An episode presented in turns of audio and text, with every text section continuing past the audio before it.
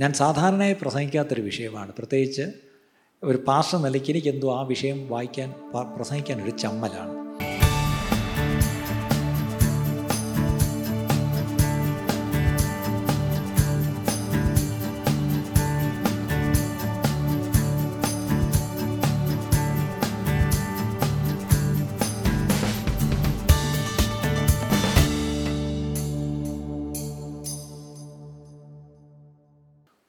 കൊടുക്കുന്നതിനെക്കുറിച്ചാണ് ഇന്നത്തെ പ്രസംഗം. എത്ര പേർക്ക് കൊടുക്കുന്നതിനെക്കുറിച്ച് കേൾക്കാൻ ഇഷ്ടമുണ്ട്? അനുഗ്രഹത്തെക്കുറിച്ച് കേൾക്കാൻ ഇഷ്ടമുണ്ട്? അല്ലേ വിടുതലിനെക്കുറിച്ച് കേൾക്കാൻ ഇഷ്ടമുണ്ട്?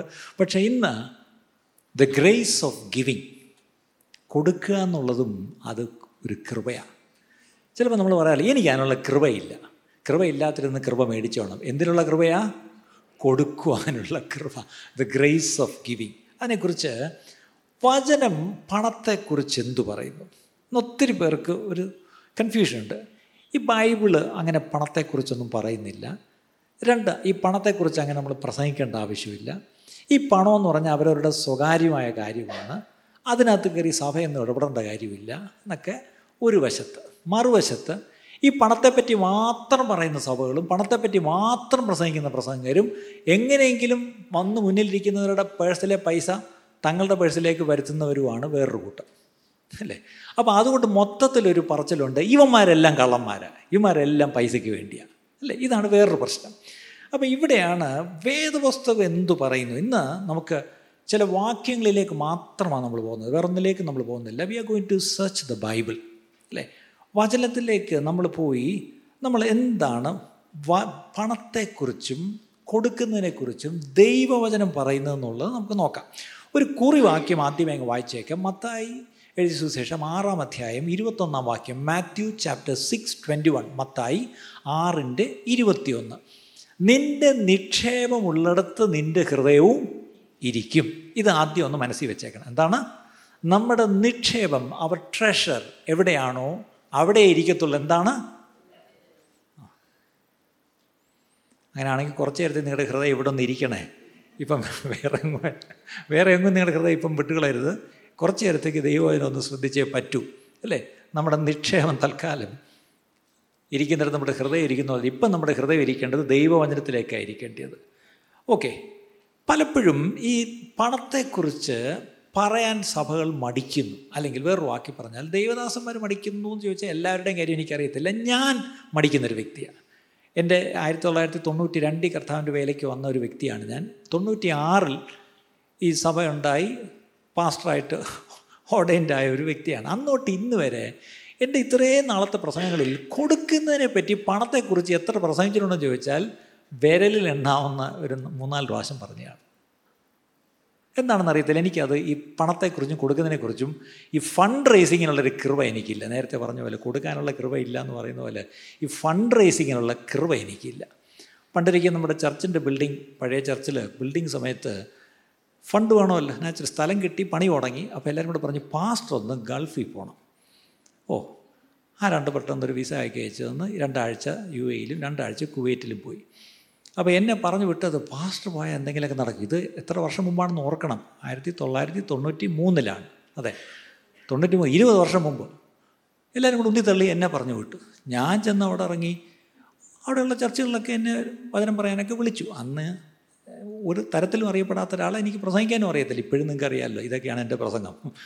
അവിടെ ചെന്നു പക്ഷെ അവിടെ ചെന്നിട്ട് ഓരോ ചർച്ചിലൊക്കെ പോയിട്ട് അവസാനം അവരെല്ലാം കഴിഞ്ഞിട്ട് ഈ പറഞ്ഞ പോലെ എനിക്ക് ബിൽഡിങ്ങിനെ പറ്റിയും ഇതിനെ പ്രോജക്റ്റിനെ പറ്റി പറയാൻ എനിക്കൊരു ചമ്മൽ അല്ല മുപ്പതായ? അല്ല. ഓ ശരിയാണ്. Correct correct correct sorry sorry രണ്ടായിരത്തി മൂന്നാണ് സോറി ഐ എം സോറി രണ്ടായിരത്തി മൂന്ന് ഓക്കെ അപ്പം ഈ പറഞ്ഞ അവസാനം എൻ ഞാൻ താമസിക്കുന്ന വീട്ടിലെ സഹോദരൻ പുള്ളിയാണ് എന്നെ പല ചർച്ചിലും കൊണ്ടുപോകുന്നത്. അവസാനം പുള്ളി ഒരു ചർച്ചയിൽ നിന്ന് ഇറങ്ങി വന്നപ്പോൾ കാർ എഴുതുന്നുണ്ട് അച്ഛാ എന്തിനായി വന്നത് ഇപ്പം ഇങ്ങോട്ട്? ഞാൻ പറഞ്ഞു ഒരു ഫണ്ട് റൈസിങ്ങിനല്ലേ വന്നത്? അതെന്താ പറയാത്തേ? ഞാൻ പറഞ്ഞു അത് പറഞ്ഞില്ലല്ലേ. അത് പറയാനല്ലേ വന്നത്? അവിടെ പണിയെടുക്കുകയല്ലേ? തിരിച്ചു കൊണ്ട് കോൺട്രാക്ടർ കാശ് കൊടുക്കണ്ടേ? അവസാനം അത് കഴിഞ്ഞ് രണ്ടാഴ്ച കുവൈറ്റിലും പോയി. അവിടെ ചെന്നപ്പോൾ ഇവിടുന്ന് ഒരു കുവൈറ്റിൽ നിന്നുള്ള പല കുടുംബങ്ങൾ അന്ന് ഇവിടെ ഉണ്ടായിരുന്നു ചർച്ചിൽ. അപ്പോൾ അവരെനിക്കൊരു ക്ലാസ്സൊക്കെ തന്നു വിട്ടു. കുവൈറ്റി ഒരു ചർച്ചിൽ ചെല്ലുമ്പം ആദ്യം ഒരു പാട്ട് പാടിക്കൊണ്ട് എഴുന്നേക്കണം എന്നിട്ട് ഈ പാട്ട് കഴിഞ്ഞിട്ട് ഇങ്ങനെ വേണം പറയാൻ. ഇതെല്ലാം കഴിഞ്ഞിട്ട് ഇങ്ങനെയൊക്കെ വേണം ആ പ്രസംഗം നിർത്താൻ എന്നൊക്കെ ക്ലാസ്സൊക്കെ തന്നു വിട്ടു. ഞാൻ കുവൈറ്റിൽ ചെന്ന് ഇതൊക്കെ മറന്നുപോയി. ഒരു ചർച്ചിൽ ചെന്ന് ഞാനിങ്ങനെ പ്രസംഗിച്ചുകൊണ്ടിരിക്കുക. പാതിയായപ്പോഴാണ് ഞാൻ ഓർത്തത് പാട്ട് പാടിയില്ല. അപ്പോൾ ഞാൻ പെട്ടെന്ന് നിർത്തിയിട്ട് പറഞ്ഞു ഞാൻ ആദ്യം ചെയ്യേണ്ട ഒരു കാര്യം ചെയ്തില്ല. അപ്പോൾ അവർ എന്തു എന്തു പറ്റി? ഞാൻ പാട്ട് പാടിയില്ല പാട്ടോ? ഞാൻ കുവൈറ്റി വരുന്ന ദേവസ്വന്മാർ ആദ്യം പാട്ട് പാടണം. പിന്നെ വേണം പ്രസംഗിക്കാമെന്ന് പറഞ്ഞു. അതേ പാട്ടൊന്നും പാടണ്ട ഫസ്റ്റ് പറഞ്ഞു എന്തുവായാലും എല്ലാം കൂടെ കഴിഞ്ഞ് തിരിച്ചു വന്നപ്പം കിട്ടിയത് രണ്ട് ലക്ഷത്തി പത്തൊമ്പതിനായിരം രൂപ. ഇനി ഒരു സത്യം കൂടെ പറയാം. ഈ രണ്ട് ലക്ഷത്തി പത്തൊമ്പതിനായിരം രൂപ കെട്ടത്തിനെന്ന് പറഞ്ഞ ആരും തന്നെയല്ല. എല്ലാവരും പേഴ്സണലായിട്ട് ഇത് ബ്രദറിന് ഇരിക്കട്ടെ ഇല്ലെങ്കിൽ സാംചാൻ ഇരിക്കട്ടെ എന്നും പറഞ്ഞാൽ ജെസിക്ക് എന്തെങ്കിലും മേടിച്ചുകൊണ്ട് പോണേന്നൊക്കെ പറഞ്ഞുകൊണ്ട് എന്റെ കയ്യിൽ തന്ന പൈസയാണ്. ഞാൻ അതുകൊണ്ട് അതുപോലെ ഡ്രാഫ്റ്റ് എടുത്തുകൊണ്ട് ചർച്ചയിൽ കൊണ്ട് കൊടുത്തു. ഇവിടെ വന്നപ്പോഴത്തേക്കും ചർച്ചിലുള്ളവർക്ക് ഭയങ്കര സങ്കടവും നിരാശയും. ഛേ സാധാരണ ഞങ്ങളുടെയൊക്കെ പണ്ട് അച്ഛന്മാരൊക്കെ പോയി എത്ര ലക്ഷം രൂപയാണ് കൊണ്ടുവരുന്നത് ഏ ഇത് ഈ പാസ്റ്റർ പോയിട്ട് ഈ ആക്കളു രണ്ട് ലക്ഷം ഉലുവയാണ് കൊണ്ടുവന്നത്. ഇതുകൊണ്ട് എന്തോ ആവും? അന്ന് എനിക്കൊരു കാര്യം മനസ്സിലായി. ഫണ്ട് റൈസിങ്ങിനുള്ള കൃപ എനിക്കില്ല. പക്ഷെ അത് കഴിഞ്ഞ് കെട്ടറമെല്ലാം കഴിഞ്ഞിട്ട് പിന്നെ പല പാസ്റ്റർമാരും എന്നെ കണ്ടിട്ട് പാസ്റ്റർക്ക് ഇത് എങ്ങനെ പറ്റുന്നു അപ്പോൾ ഈ പലരും എന്റെ അടുത്ത് വളരെ സ്വകാര്യമായിട്ട് ചോദിച്ചു how do you raise money എങ്ങനെയാണ് ഈ പണം പാസ്റ്റർക്ക് കൊണ്ട് തരുന്ന ആൾക്കാർ അപ്പം ഞാൻ അതിന് അവസാന ഒരു ഉത്തരം കണ്ടുപിടിച്ച് ഇവരോട് പറയാൻ തുടങ്ങി. പറഞ്ഞു ഞാൻ കൂടെ ഒന്ന് പറഞ്ഞു ആ പാസ്റ്റർ എങ്ങനെയാണ് ഈ പണം? ഞാൻ പറഞ്ഞു സിമ്പിൾ എങ്ങനെയാണ്? ചോദിക്കാറില്ല പൈസ. സിമ്പിൾ പൈസ ചോദിക്കാറില്ല. അതുകൊണ്ട് ഇതുവരെയും ദൈവനാമ മഹത്വത്തിനായിട്ട് പറഞ്ഞ് ഇതുവരെയും ഒരു കുറവുമില്ലാതെ അല്ലേ? എന്നെ കുടുംബമായിട്ടായാലും ശരി ദൈവസഭയായാലും ശരി ഒരു കുറവുമില്ലാതെ ദൈവം ഇതുവരെയും നടത്തി. അതിന് സാക്ഷികളാണ് നിങ്ങളെല്ലാവരും എന്ന് എനിക്കറിയാം. അല്ലേ? അങ്ങനെ എനിക്ക് ഒരു നിമിഷം കൈകളൊന്ന് ഉയർത്തി ദൈവത്തിനൊന്ന് മഹത്വം കൊടുക്കുക. അല്ലേ? പ്രത്യേകിച്ച് ഇത് വർഷാവസാനമാണ് ഈ ഫിനാൻഷ്യൽ ഇയർ എൻഡിങ് ആണ്. അങ്ങനെയെങ്കിൽ ഇതുവരെയും ഒരു കുറവില്ലാതെ നടത്തിയ ദൈവത്തിന് സ്തോത്രം. അതുകൊണ്ട് ഞാൻ എന്തിനായി മുൻകൂർ ജാമ്യം എടുത്തതെന്നറിയാമോ? ഞാൻ എപ്പോഴും പണത്തെപ്പറ്റി പറയുന്ന ആളും പണം ചോദിക്കുന്ന ആളും അല്ല പക്ഷേ ഇന്ന് നിങ്ങളോട് ഈ വചനം ഒന്നും നിങ്ങളെ പഠിപ്പിക്കേണ്ട ആവശ്യമുണ്ട്. കാര്യം നിങ്ങൾ പലരും പുതിയ വിശ്വാസികളായിട്ട് പല കുടുംബങ്ങളിലൂടെ ഉണ്ടെന്നുള്ള കാര്യം എനിക്കറിയാം. അതുകൊണ്ട് കൂടിയാണ് നിങ്ങൾ ഒരിക്കലെങ്കിലും ഇത് കേട്ടിരിക്കണം. ഓക്കെ. ഇന്ന് എല്ലാവരുടെയും പ്രശ്നം എല്ലാവരും അങ്ങ് പണം ചോദിക്കുക. എല്ലാ സഭകളും അങ്ങ് പണം ചോദിക്കുകയാണ്. പ്രത്യേകിച്ച് ഈ ഇവാഞ്ചലിക്കൽ ചർച്ചസ് പെന്റക്കോസൽ ചർച്ചസ് പിന്നെ ഇപ്പോഴത്തെ ഒരു എന്താണ്? ന്യൂ ജെൻ ചർച്ചുകൾ ഇവരെല്ലാം ഈ പണം പണം പണം പണം എപ്പോഴും പണം അല്ലേ? അല്ലെങ്കിൽ ടു മെനി പ്രോജക്ട്സ് ഒത്തിരി പ്രോജക്റ്റുകൾ അല്ലെങ്കിൽ ബിൽഡിംഗ് പ്രോജക്റ്റ് ഈ കല്ലിലും മണ്ണിലും ഇടാൻ വേണ്ടി അങ്ങ് പണം ചോദിക്കുകയാണ്. വേറൊരു കൂട്ടരുണ്ട് ടെലിവിഷൻ ഇവാഞ്ചലിസ്റ്റുകൾ അതിപ്പം ഈ ടി വി വരുന്നവരെല്ലാം പണം. ഈ ടി വി പ്രോഗ്രാം കാണിക്കുമ്പോൾ താഴെക്കൂടെ സ്ക്രോൾ സ്ക്രോൾ ഇങ്ങനെ പോയി. ഇതാണ് ഞങ്ങളുടെ ബാങ്ക് അക്കൗണ്ട് നമ്പർ ഇതാണ് ഞങ്ങളുടെ I F S C code രണ്ടായിരത്തി ഒന്നിലാണ് നമ്മളൊരു ടി വി പ്രോഗ്രാം വെളിച്ചം എന്ന പേര് തുടങ്ങിയത്. ഇപ്പം തന്നെ ഇരുപത്തിരണ്ട് വർഷമായി അല്ലേ? ഈ ഇരുപത്തിരണ്ട് വർഷമായിട്ട് ഇന്ന് വരെ ടി വി പ്രോഗ്രാമിൽ പൈസ ചോദിച്ചിട്ടുണ്ടോ? പൈസ ചോദിക്കുന്ന ഒരു ബാങ്ക് അക്കൗണ്ട് നമ്പർ ഇന്ന് വരെ കണ്ടിട്ടുണ്ടോ ആരെങ്കിലും? ഇന്ന് വരെ കണ്ടിട്ടില്ല. ഇനി പൈസ ചോദിക്കുക മാത്രമല്ല ഞങ്ങൾ പ്രാർത്ഥനാ വിഷയങ്ങൾ ഇങ്ങോട്ട് വിളിച്ചോ? പ്രെയർ ലൈൻ എന്ന് പറഞ്ഞുകൊണ്ടൊരു നമ്പർ ഇപ്പം കാണിക്കുന്നില്ല. കാര്യം ഒന്നാമത് കാര്യം അങ്ങനെ പ്രെയർ ലൈൻ കാണിച്ച് ആരെങ്കിലും വിളിച്ചാൽ പ്രാർത്ഥിക്കണം. അങ്ങനെ വിളിച്ച് പ്രാർത്ഥിക്കാൻ ഇവിടെ ആരും കുത്തിയിരിപ്പില്ല. പ്രെയർ ടവറും ഇല്ല. ട്വന്റി ഫോർ അവർ പ്രെയർ ലൈനും വെച്ച് ആരും ഇവിടെ ഇരിപ്പില്ല. പിന്നെ ഉള്ള ഫോണെല്ലാം വന്നാൽ പിന്നെ എനിക്കാണ് അതുകൊണ്ട് ഞാൻ സത്യം പറഞ്ഞു ഒരു നമ്പർ പോലും അതിനകത്ത് ഇപ്പം കൊടുക്കാറില്ല. അതിന്റെ ആവശ്യമില്ല. കാരണം നമ്മുടെ ജോലി എല്ലാവർക്കും വേണ്ടി പ്രാർത്ഥിക്കാമെന്നൊന്നും നമ്മൾ എടുത്തിട്ടില്ല ഏറ്റിട്ടില്ല. വചനം പഠിപ്പിക്കുക ആ ഒരു കൃപയെ ദൈവം തന്നിട്ടുള്ളൂ. അത് പറയുന്നു. അത്രയേ ഉള്ളൂ. വചനം പറയുന്നു. അപ്പം ഒത്തിരി ഈ ടി വി കൂടെയൊക്കെ ഒത്തിരി പണം ചോദിക്കുന്നു. അല്ലേ? അടുത്തത് ലീഗലിസം ഒരുപാട് ഈ പറഞ്ഞ പോലെ നിർബന്ധപൂർവം അല്ലെങ്കിൽ നിയമം വെച്ചൊക്കെ പിടിച്ചെടുക്കുക പൈസ. അല്ലെങ്കിൽ പ്രഷർ സമ്മർദ്ദം ചെലുത്തി പൈസ ഞങ്ങളിൽ നിന്ന് പിരിക്കുകയാണ്. എന്നൊക്കെയുള്ള പരാതികളാണ് പലപ്പോഴും സഭകളെക്കുറിച്ച് പറയുന്നത്. പക്ഷേ ഇനി നമുക്ക് വചനത്തിലേക്ക് വരാം. ഈ വചനത്തെപ്പറ്റി പറയുമ്പം ഇൻട്രസ്റ്റിംഗ്ലി പണത്തെപ്പറ്റി രണ്ടായിരത്തോളം റെഫറൻസസ് ബൈബിളിലുണ്ട്. പണം അതായത് ധനം എന്നുള്ളത് അല്ലേ? രൂപ എന്നൊന്നും പറഞ്ഞ് കാണത്തില്ല. പക്ഷേ എബൌട്ട് മണി അല്ലേ?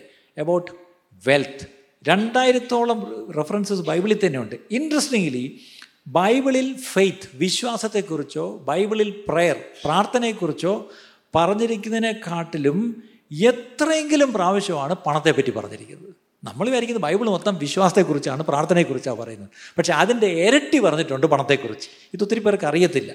ഇനി കർത്താവ് തന്നെ പറഞ്ഞ ഉപമകളിൽ മുപ്പത്തെട്ട് ഉപമകൾ എന്തിനെക്കുറിച്ചാണുള്ള ഉപമകളാണെന്നറിയാം പണത്തെക്കുറിച്ചാണ് അപ്പോൾ നിങ്ങൾ ഒന്നും മോഹം ചൊളിക്കും അങ്ങനാണോ? പോയി ചെക്ക് ചെയ്യും.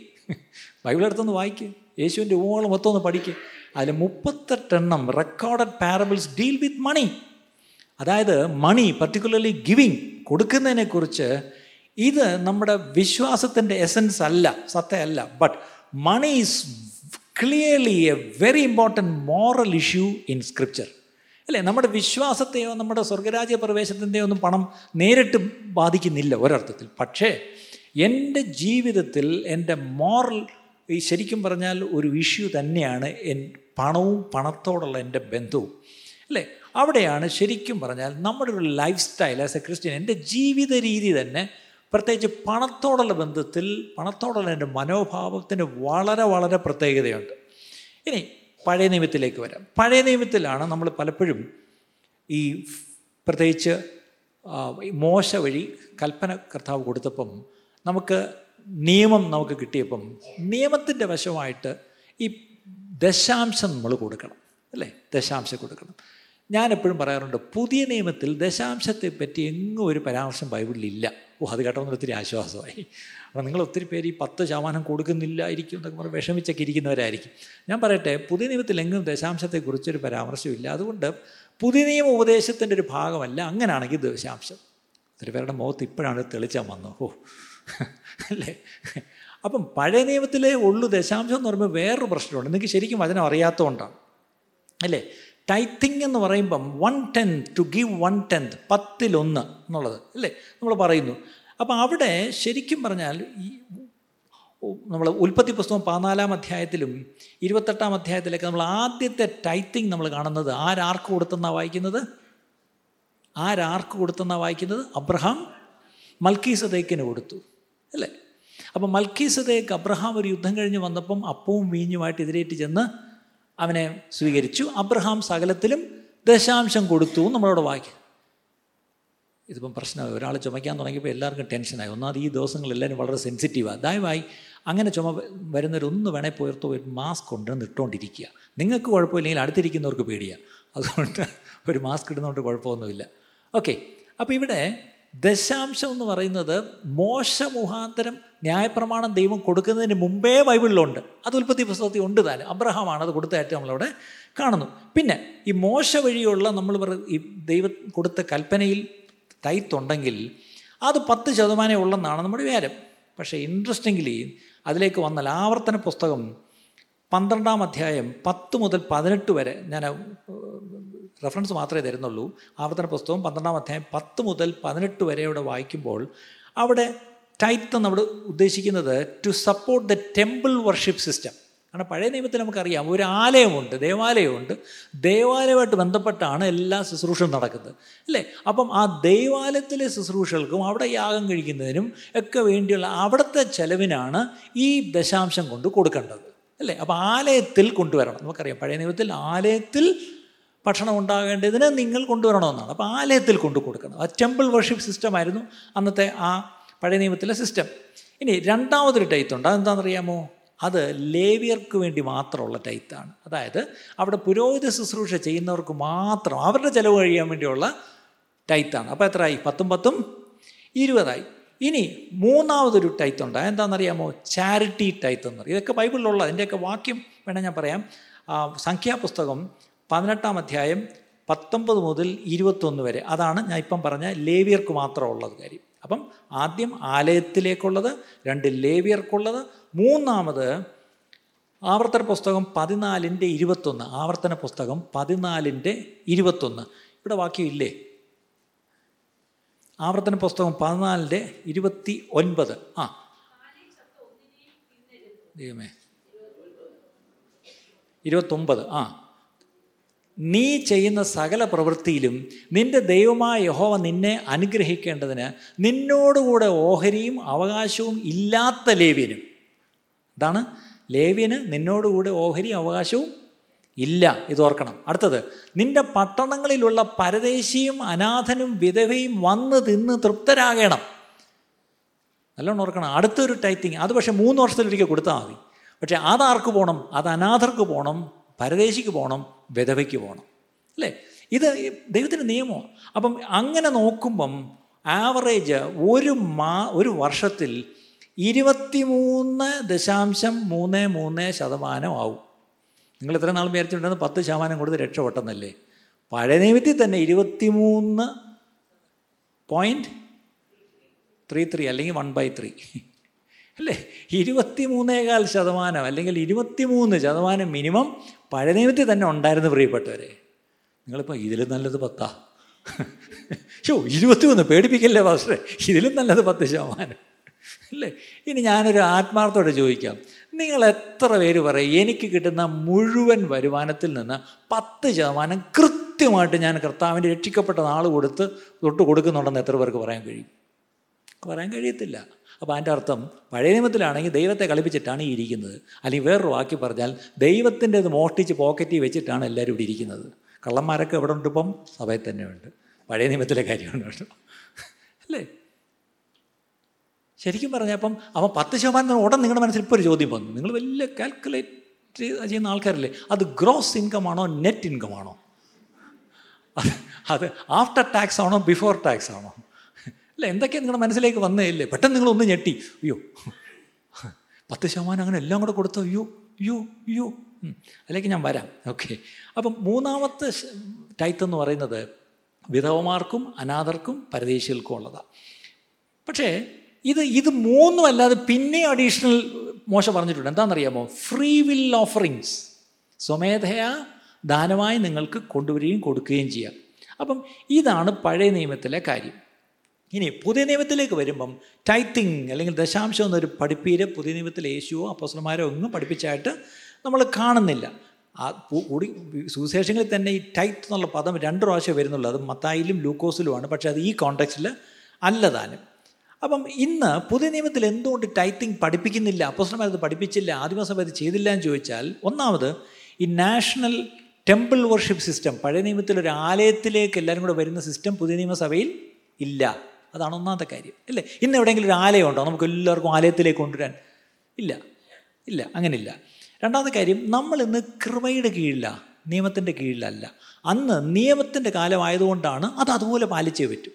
അല്ലേ പക്ഷേ ഇന്ന് നമ്മൾ ആ നിയമത്തിന്റെ കീഴിൽ അല്ല. പക്ഷെ അവിടെ ഓർത്തോണം നമ്മുടെ നീതി പരീശന്മാരുടെ നീതിയെയും കവിയണം. പരീശൻ കൃത്യമായിട്ട് അളന്ന് തൂക്കിക്കൊണ്ട് കൊടുക്കും. എന്തിലേക്കാണ് തയ്ത്ത് കൊടുക്കുന്നത്? ജീരകത്തിലും ചതകുപ്പയിലും വരെ കൃത്യമായിട്ട് എന്ത് ചെയ്യും? കൊടുക്കും. അല്ലേ? അവിടെ ആളെന്ന് തൂക്കി മറ്റേ പൊന്ന് തൂക്കുന്ന പോലെ കൊണ്ട് തൂക്കി ജീരകത്തി ഇതുവരെ ടൈത്ത് കൊടുത്തിട്ടുണ്ടോ? ഞാൻ ചിലപ്പോൾ ചിന്തിക്കും നിങ്ങൾക്ക് കൊണ്ടുവരുന്ന ഡെലിവറി ചെയ്യുന്ന സ്വിഗ്ഗിക്കാരന് ആ ഹോട്ടലിൽ കൊടുത്ത പൈസയെക്കാളിൽ എത്ര രൂപ അധികമാണ് നിങ്ങൾ ടാക്സും അതിന്റെ സർവീസ് ചാർജും എല്ലാം കൂടെ കൊടുക്കുമ്പം മസാല ദോശയ്ക്ക് തൊണ്ണൂറ് രൂപയേ ഉള്ളൂ പക്ഷേ നിങ്ങളുടെ വീട്ടിൽ വന്നപ്പോൾ നൂറ്ററുപത് രൂപയായി. ബാക്കി എഴുപത് രൂപ എന്തായിരുന്നു? കൃത്യമായിട്ട് സ്വീകാരം എഴുതി മേടിച്ചെടുത്ത് നിങ്ങളുടെ നിന്ന് അല്ലേ? ആലോചിക്കുക നിങ്ങൾ കൊടുക്കുന്ന ഓരോ പേയ്മെന്റ്സും ഈ പറഞ്ഞാൽ അതിന്റെ കൂടെ ഒത്തിരി ആഡ് ഓൺസ് പോകുന്നുണ്ട്. അല്ലേ? പക്ഷേ ദൈവത്തിന് കൊടുക്കുന്ന കാര്യത്തിൽ വരുമ്പോഴാണ് നമ്മൾ ഉടനെ അതിന് വചനവും പറഞ്ഞ് നമ്മൾ ഓരോ തർക്കവും പറഞ്ഞുകൊണ്ടിരിക്കും. ശരി അപ്പം ഇവിടെ നമ്മൾ കൃപയുടെ കീഴിലാണ് എന്ന് പറഞ്ഞിട്ട് രക്ഷപ്പെടാൻ വേണ്ടി ഒരു ലൈസൻസ് ആക്കരുത്. കൃപ എന്ന് പറഞ്ഞാൽ എന്തും ചെയ്യാതിരിക്കാനുള്ള ലൈസൻസ് അല്ല ചില കാര്യങ്ങൾ ചെയ്യണം. പക്ഷേ കൃപയിൽ അത് ചെയ്യുമ്പം നിയമത്തെ കവച്ചു വയ്ക്കുന്നതായിരിക്കണം. അല്ലേ? പരീക്ഷന്മാരുടെ നീതി ഞാൻ ഇത്ര കൊടുക്കുന്നു ഞാൻ ഇത്ര പ്രാർത്ഥിക്കുന്നു ഞാൻ ഇത്ര ചെയ്യുന്നു എന്നൊക്കെ ആ വലിയ നീതി പറഞ്ഞെങ്കിൽ അതിനെ കവിയുന്നൊരു നീതിയാണ് ഇന്ന് കൃപായുധത്തിൽ ജീവിക്കുന്നത് നമ്മൾ ചെയ്യേണ്ടത്. ഇന്നത്തെ ഏറ്റവും വലിയ കഷ്ടം കൃപായുധത്തിൽ ജീവിക്കുന്നതെന്ന് പറഞ്ഞ വിശ്വാസി നിയമകാലത്ത് ജീവിച്ച വിശ്വാസിയുടെ ഒരു ഏഴ് അയലത്ത് പോലും വരുന്നുമില്ല. അത്രയും ഒരു സ്റ്റാൻഡേർഡ് പോലും നമുക്കില്ല. പിന്നെയല്ലേ ഈ കവിയുന്ന നീതിയൊക്കെ വരുന്നത്. ശരി നമുക്ക് ദ തിയോളജി ഓഫ് ഗിവിങ് അല്ലെങ്കിൽ ഈ കൊടുക്കുന്നതിന്റെ ദൈവശാസ്ത്രം എന്താണെന്ന് നമുക്കൊരു പത്ത് പ്രിൻസിപ്പിൾസ് ഒന്ന് ഓടി നോക്കാം. എളുപ്പമാണ് സിമ്പിളായിട്ടുള്ള കാര്യമാണ്. വാക്യങ്ങൾ മാത്രമേ ഉള്ളൂ വേറെ ഒന്നുമില്ല. ഒരു പത്ത് പ്രിൻസിപ്പിൾസ് അല്ലേ? The ten principles of grace എന്ന് പറയാം വേണമെങ്കിൽ അല്ലേ? ഒന്നാമത്തെ പ്രിൻസിപ്പിൾ ഒന്നാമത്തെ തത്വം സിമ്പിളാണ് ഗിവ് കൊടുക്കുക. അതാണ് ഒന്നാമത്തെ പ്രിൻസിപ്പിൾ അതെവിടെയും ചോദിച്ചാൽ രണ്ട് കുരുന്തിയർ എട്ടാം അധ്യായത്തിൽ നിന്നായിരിക്കും കൂടുതൽ വാക്യങ്ങൾ നമ്മൾ പഠിക്കുന്നത്. രണ്ട് കുരുന്തിയർ എട്ടാം അധ്യായം ഒന്ന് മുതൽ പതിനഞ്ച് വരെയുള്ള വാക്യം. Second Corinthians chapter eight verses one to fifteen അവിടെ പൗലോസ് മക്കതോന്യ സഭകളെക്കുറിച്ച് പറയുമ്പം പറയുന്ന ചില കാര്യങ്ങൾ ശ്രദ്ധിക്കണം. സഹോദരന്മാരെ മക്കതോന്യ സഭകൾക്ക് ലഭിച്ച ദൈവകൃപ ഞങ്ങൾ നിങ്ങളോട് അറിയിക്കുന്നു. മക്കതോന്യ സഭയ്ക്ക് എന്ത് ലഭിച്ചിരുന്നു?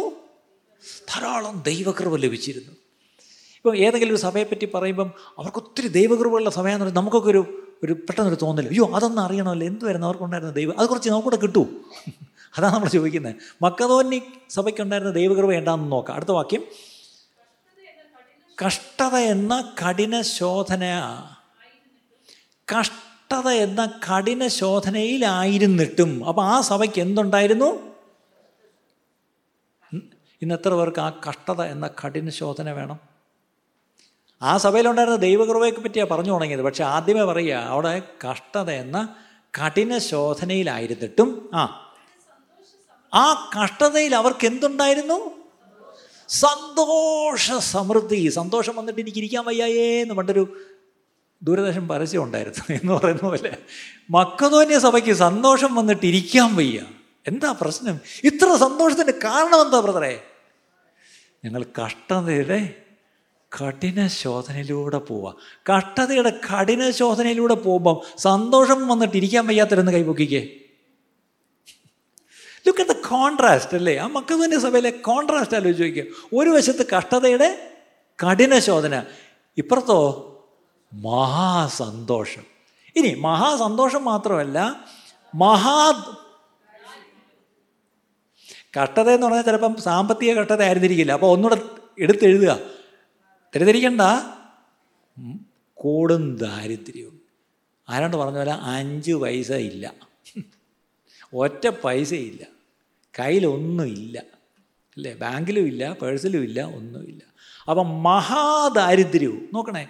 അവിടെ സന്തോഷ സമൃദ്ധിയുമുണ്ട് മഹാദാരിദ്ര്യമുണ്ട് നമ്മുടെ മഹാസന്തോഷം നമുക്ക് വരണമെങ്കിൽ അതിന് കാരണം മഹാസമ്പത്ത് വരുമ്പോഴാണ് നമ്മുടെ എല്ലാം പ്രശ്നം ഈ സമ്പത്ത് കയ്യിലോട്ട് വന്നാൽ ഭയങ്കര സന്തോഷം വരുമെന്ന്.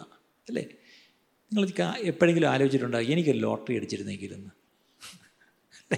നമുക്കൊരു ലോട്ടറി അടിച്ച് ഒത്തിരി പണം ഇങ്ങ് വന്നാൽ ലോട്ടറി അടിച്ചവന്മാരുടെ കഥ പോയി കേട്ടു നോക്ക്. അല്ലേ? ലോട്ടറി അടിച്ചാലൊന്നും ഈ പറഞ്ഞ മഹാസന്തോഷം വരത്തില്ല. അവിടെ മഹാദാരിദ്ര്യം ഉള്ളപ്പോഴാണ് അവർക്ക് മഹാസന്തോഷം വന്നത്. ഇനി മഹാസന്തോഷം മാത്രമല്ല. അടുത്തത്. മഹാദാരിദ്ര്യവും ആ. ധാരാളം ഔദാര്യം കാണിപ്പാൻ കാരണമായി അടുത്തത് ധാരാളം ഔദാര്യം.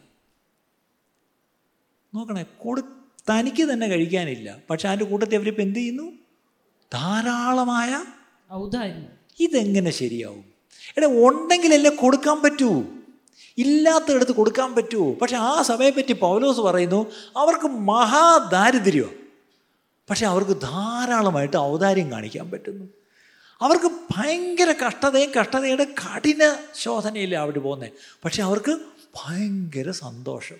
ഇതൊക്കെ കോൺട്രാസ്റ്റ് കഷ്ടത സന്തോഷം ദാരിദ്ര്യം ഔദാര്യം. വാ. ഇതാണ് ദൈവസഭ. ഇതിനൊക്കെ നേരെ വിപരീതമാണ് ഇന്നത്തെ സഭകളിലുള്ള പഠിപ്പീര്. ഈ പ്രോസ്പെറിറ്റി തിയോളജി എന്നൊരു തിയോളജി അങ്ങോട്ട് വന്ന് ഇതിനെയൊക്കെ നേരെ അങ്ങ് തിരിച്ച്. എന്താണ്? നീ രക്ഷിക്കപ്പെട്ടാൽ നിനക്കിനി യാതൊരു കഷ്ടവും ഇല്ല. നീ രക്ഷിക്കപ്പെട്ടാൽ നിനക്ക് യാതൊരു ദാരിദ്ര്യവും ഇല്ല അല്ലേ? നിനക്കൊന്നിനും ഒരു കുറവില്ല നിനക്ക് രോഗം വരത്തേ ഇല്ല എന്നും പറഞ്ഞുകൊണ്ട് നമ്മൾ എങ്ങനെ ഇളക്കും. അത് കാരണം നമ്മളെല്ലാം പ്രതീക്ഷിക്കുന്നത് എനിക്കിനി അപ്പം പെട്ടെന്ന് കഷ്ടം വരുമ്പോൾ ഉടനെ അതും പറയുന്നുണ്ട് നിനക്ക് കഷ്ടമുണ്ടോ? നിനക്ക് ഇപ്പോഴും ദാരിദ്ര്യമാണോ? എങ്കിൽ ദൈവത്തിന്റെ എന്തോ ഒരു കോപം നിന്റെ മേലുണ്ട്. അല്ലെങ്കിൽ എന്തോ ഒരു ശാപം നിന്റെ മേലാണ്. അത് പൊട്ടിക്കാൻ എവിടെ വരണം? അടുത്ത മൂന്ന് നാല് ദിവസം ഒരു പ്രത്യേക ശാപം പൊട്ടിക്കൽ ശുശ്രൂഷയുണ്ട്. അങ്ങോട്ട് വന്നാൽ മതി ഞങ്ങൾ പൊട്ടിച്ചു വിടാം. അല്ലേ? ഇതൊക്കെയാണ് സത്യം. ഇത് ഇത് കേട്ടുകൊണ്ട് ഓടുന്ന ഇഷ്ടംപോലെ ആൾക്കാരുമുണ്ട്. അത് ഇവിടെ നിന്ന് മാത്രമല്ല ലോകമ്പാടും ഉണ്ട് പ്രിയപ്പെട്ടവരെ. പക്ഷേ ഇവിടെ ഒരു സഭ ദാരിദ്ര്യത്തിൽ പോകുമ്പോഴും വലിയ സന്തോഷം കഷ്ടതയിൽ പോകുമ്പോഴും അവർക്ക് സന്തോഷം. ഇനി ദാരിദ്ര്യത്തിൽ പോകുമ്പോൾ സന്തോഷം മാത്രമല്ല ഔദാര്യമായി അവർ കൊടുക്കുകയും ചെയ്യുന്നു. ഔദാര്യം കാണിപ്പാൻ കാരണമായി തീരുന്നു അടുത്തത്. വിശുദ്ധന്മാരുടെ സഹായത്തിനുള്ള ധർമ്മവും കൂട്ടായ്മയും സംബന്ധിച്ച് അവർ വളരെ താല്പര്യത്തോടെ ഞങ്ങളോട് അപേക്ഷിച്ചു. ഇവർ ഇങ്ങോട്ട് ചോദിക്കുക ഭാഷ ബ്രദറെ അല്ല ഭാഷ എന്നല്ല അന്ന് പോലീസിനെ എന്തായിരിക്കും വിളിച്ചത്? ബ്രദറെ അപ്പോസ്തല. അല്ലേ? ഞങ്ങൾ എന്ത് ചെയ്യണം? എന്തിനാ? വിശുദ്ധന്മാരുടെ സഹായം അല്ലേ? ദൈവവേലയ്ക്ക് ഞങ്ങൾ എങ്ങനെ സഹായിക്കണം? അല്ലേ? ധർമ്മശേഖരം ഒരു കളക്ഷൻ എടുക്കുന്നുണ്ട്. അത് ഞങ്ങൾ എന്ത് ചെയ്യണം? അതിലെങ്ങനെയാണ് ഞങ്ങൾ കൂട്ടായ്മ കാണിക്കേണ്ടത്? എന്നൊക്കെ പറഞ്ഞ് അവരെന്ത് ചെയ്തു? വളരെ താല്പര്യത്തോടെ അപേക്ഷിച്ചു. എന്തോ എടുത്ത് കൊടുക്കാൻ ഇവരുടെ ഉണ്ട്. പക്ഷെ അവരുടെ ആ താല്പര്യം കണ്ടോ? അടുത്തത്. പ്രാപ്തി പോലെയും പ്രാപ്തിക്ക് മീതെയും സ്വമേധയായി കൊടുത്ത് എന്നതിന് അടുത്തത്. പ്രാപ്തി പോലെയും അവർക്കുള്ളതുപോലെയും ചില സമയത്തെങ്കിൽ പ്രാപ്തിക്ക് മീതെയും സ്വമേധയായി. എന്റെ ആ പദങ്ങളിലേക്ക് ഞാൻ അടുത്ത് വരാം. ഞാൻ ഇച്ചിരി മലയാളത്തിലാണ്ട് ചേർത്ത് വായിച്ചു പോയി. പക്ഷേ ഇതൊക്കെ ഓരോ പോയിന്റാണ് അപ്പോൾ ഒന്നാമത്തെ കാര്യം കൊടുക്കണം. പക്ഷെ കൊടുക്കും. എന്റെ ഏഴാം വാക്യം വന്നിട്ട് രണ്ട് കുരുത്തർ എട്ടിന്റെ ഏഴ്. വിശ്വാസം വചനം പരിജ്ഞാനം പൂർണ ജാഗ്രത ഞങ്ങളോടുള്ള സ്നേഹം ഇങ്ങനെ എല്ലാറ്റിലും നിങ്ങൾ മുന്തിയിരിക്കുന്നത് പോലെ ഈ ധർമ്മകാര്യത്തിലും മുന്തി വരുവീൻ. ഗിവിങ് അതിലും എന്ത് ചെയ്യണം? മുന്തി വരണം. എബൗണ്ട് നിങ്ങൾ എല്ലാ കാര്യത്തിലും നിങ്ങളിങ്ങനെ മുന്തി നിൽക്കുക അല്ലെങ്കിൽ ഈ പറഞ്ഞാലും നിങ്ങൾ നിങ്ങൾ വളരെ നിങ്ങൾ ആ കാര്യത്തിൽ മുന്നിലാണ് പക്ഷേ ഈ കൊടുക്കുന്ന കാര്യത്തിൽ നിങ്ങൾ മുന്നിൽ തന്നെ നിൽക്കണമെന്നാണ് അവിടെ പൗലോസ് അവരോട് പറയുന്നത്. അപ്പം ഒന്ന് കൊടുക്കണം. അതിപ്പം മനസ്സിലായല്ലേ? ഗിവ് കൊടുക്കണം എന്നുള്ള തർക്കമൊന്നുമില്ലല്ലോ. അല്ലേ? കർത്താന്റെ വേലയ്ക്ക് നമ്മൾ കൊടുക്കണം. സാധുക്കളെ നമ്മൾ സഹായിക്കണം. അല്ലേ? ഇതൊക്കെ നമ്മൾ ചെയ്യണം. ഇനി അടുത്ത രണ്ടാമത്തെ തത്വം. ഗിവ് ജനറസ്ലി എന്താണ്? ഔദാര്യമായി കൊടുക്കുക. ഇനി ഞാൻ വാക്കി എടുത്ത് ഒന്നേന്ന് വായിക്കണോ? വേണ്ടല്ലോ ഇപ്പം നമ്മൾ കേട്ടല്ലോ. അല്ലേ? ദാരിദ്ര്യം ഉണ്ടായിട്ടും അവരെന്ത് ചെയ്തു? ഔദാര്യമായി കൊടുത്തു. രണ്ട് കുരുന്നർ എട്ടിന്റെ രണ്ടാണ് നമ്മളവിടെ കണ്ടത്. ഇവിടെ കർത്താവ് യേശു ക്രിസ്തു നമ്മോടുള്ള കൃപയ്ക്ക് യാതൊരു പിശുക്ക് കാണിച്ചില്ല. ഔദാര്യമായിട്ടല്ലേ നമുക്ക് അവൻ കൃപ തന്നത്? അല്ലേ? കൃപയുടെ ബഹുത്വം. അല്ലേ? അങ്ങനെയെങ്കിൽ അത്രയും ധാരാളമായി കൃപ നമുക്ക് തന്നെങ്കിൽ ഇന്ന് കൃപയാൽ ദൈവം നമ്മുടെ കയ്യിൽ ഏൽപ്പിച്ചിരിക്കുന്ന സമ്പത്ത് സ്വത്ത് പണം ഇതിലും നമ്മൾ എന്ത് ചെയ്യണം? നമ്മൾ ധാരാളമായി കൊടുക്കാൻ പഠിക്കണം. ഞാൻ എപ്പോഴും പറയാറുണ്ട് നമുക്കുള്ള പണം നമുക്കുള്ള സമ്പത്ത് നമുക്കുള്ള ഒന്നും തന്നെ മെറ്റീരിയൽ ബ്ലെസ്സിങ്സ് ആയിട്ട് നമുക്ക് കിട്ടിയത് ഒന്നും തന്നെ honestly it doesn't belong to us it belongs to God എന്നാണ് ഞാൻ വിശ്വസിക്കുന്നത്. അല്ലേ?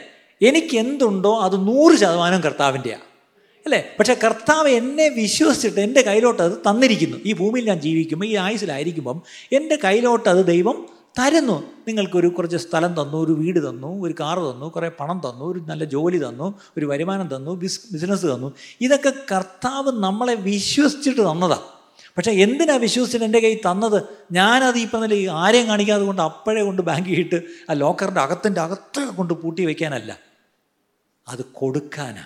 അല്ലെങ്കിൽ വേറൊരു വാക്കി പറഞ്ഞാൽ whatever I have I do not own it I am not owner I am just steward ഞാൻ ആരാണ്? ഒരു കാര്യവിചാരകൻ മാത്രമാണ്. അല്ലേ? ഒരു ആമയും പറയാമോ അതിന്? നിങ്ങളുടെ കയ്യിൽ ദൈവം തന്നിരിക്കുന്ന സകല സമ്പത്തിനും നിങ്ങളെ വിശ്വസിച്ചിട്ട് ദൈവം നിങ്ങളുടെ കയ്യിൽ തന്നതാ. അത് നിങ്ങൾ അടുത്ത തലമുറയ്ക്കെല്ലാം കൂട്ടി വയ്ക്കാനല്ല തന്നത്. അത് കൊടുക്കാൻ വേണ്ടി. നിങ്ങൾ കൊടുക്കുമെന്ന് ദൈവം വിശ്വസിച്ചിട്ട് നിങ്ങളുടെ കയ്യിലോട്ട് തന്നതാ. ചിലപ്പോഴെങ്കിലും ദൈവം എടാ ഇവൻ എന്നെ പറ്റിച്ചു വന്നല്ലോ അല്ലേ? ദൈവം അങ്ങനെ പറയാൻ ഇടയാവരുത്. ദൈവം നമ്മുടെ കയ്യിൽ തന്ന് കൊടുക്കാനാണ് പ്രിയപ്പെട്ടവരെ. അപ്പം അതെങ്ങനെ കൊടുക്കണം? ജനറസ് ആയിട്ട് കൊടുക്കണം. ഗിവ് ജനറസ്ലി തിമത്യോസിന്റെ ഒന്നാം ലേഖനം ആറാം അധ്യായം പതിനേഴും പതിനെട്ടും. First Timothy six seventeen and eighteen ഒന്ന് തിമത്യോസ് ആറാം അധ്യായം പതിനേഴും പതിനെട്ടും വാക്യം. അവിടെ സമ്പന്നരോട് അവിടെ പൗലോസ് തിമത്യോസിന് ലേഖനം പറയാ എടാ മോനെ ഈ ലോകത്തിലെ ധനവാന്മാരോട് ഉന്നത ഭാവം കൂടാതെ ഇരിപ്പാൻ ഈ ധനവാന്മാർക്കൊരു ഭാവമുണ്ട്. എന്താണ്? നിങ്ങളീ പലരും അത്ര വലിയ ധനവാനല്ല പക്ഷേ ഇപ്പം നിങ്ങളുടെ ഭാവം കണ്ടിട്ട് എനിക്കൊരു സംശയം. അത് ഈ പ്രസംഗം കേൾക്കുമ്പോൾ നിങ്ങൾക്ക് ചിലർക്കൊരു ഉന്നത ഭാവമുണ്ട്?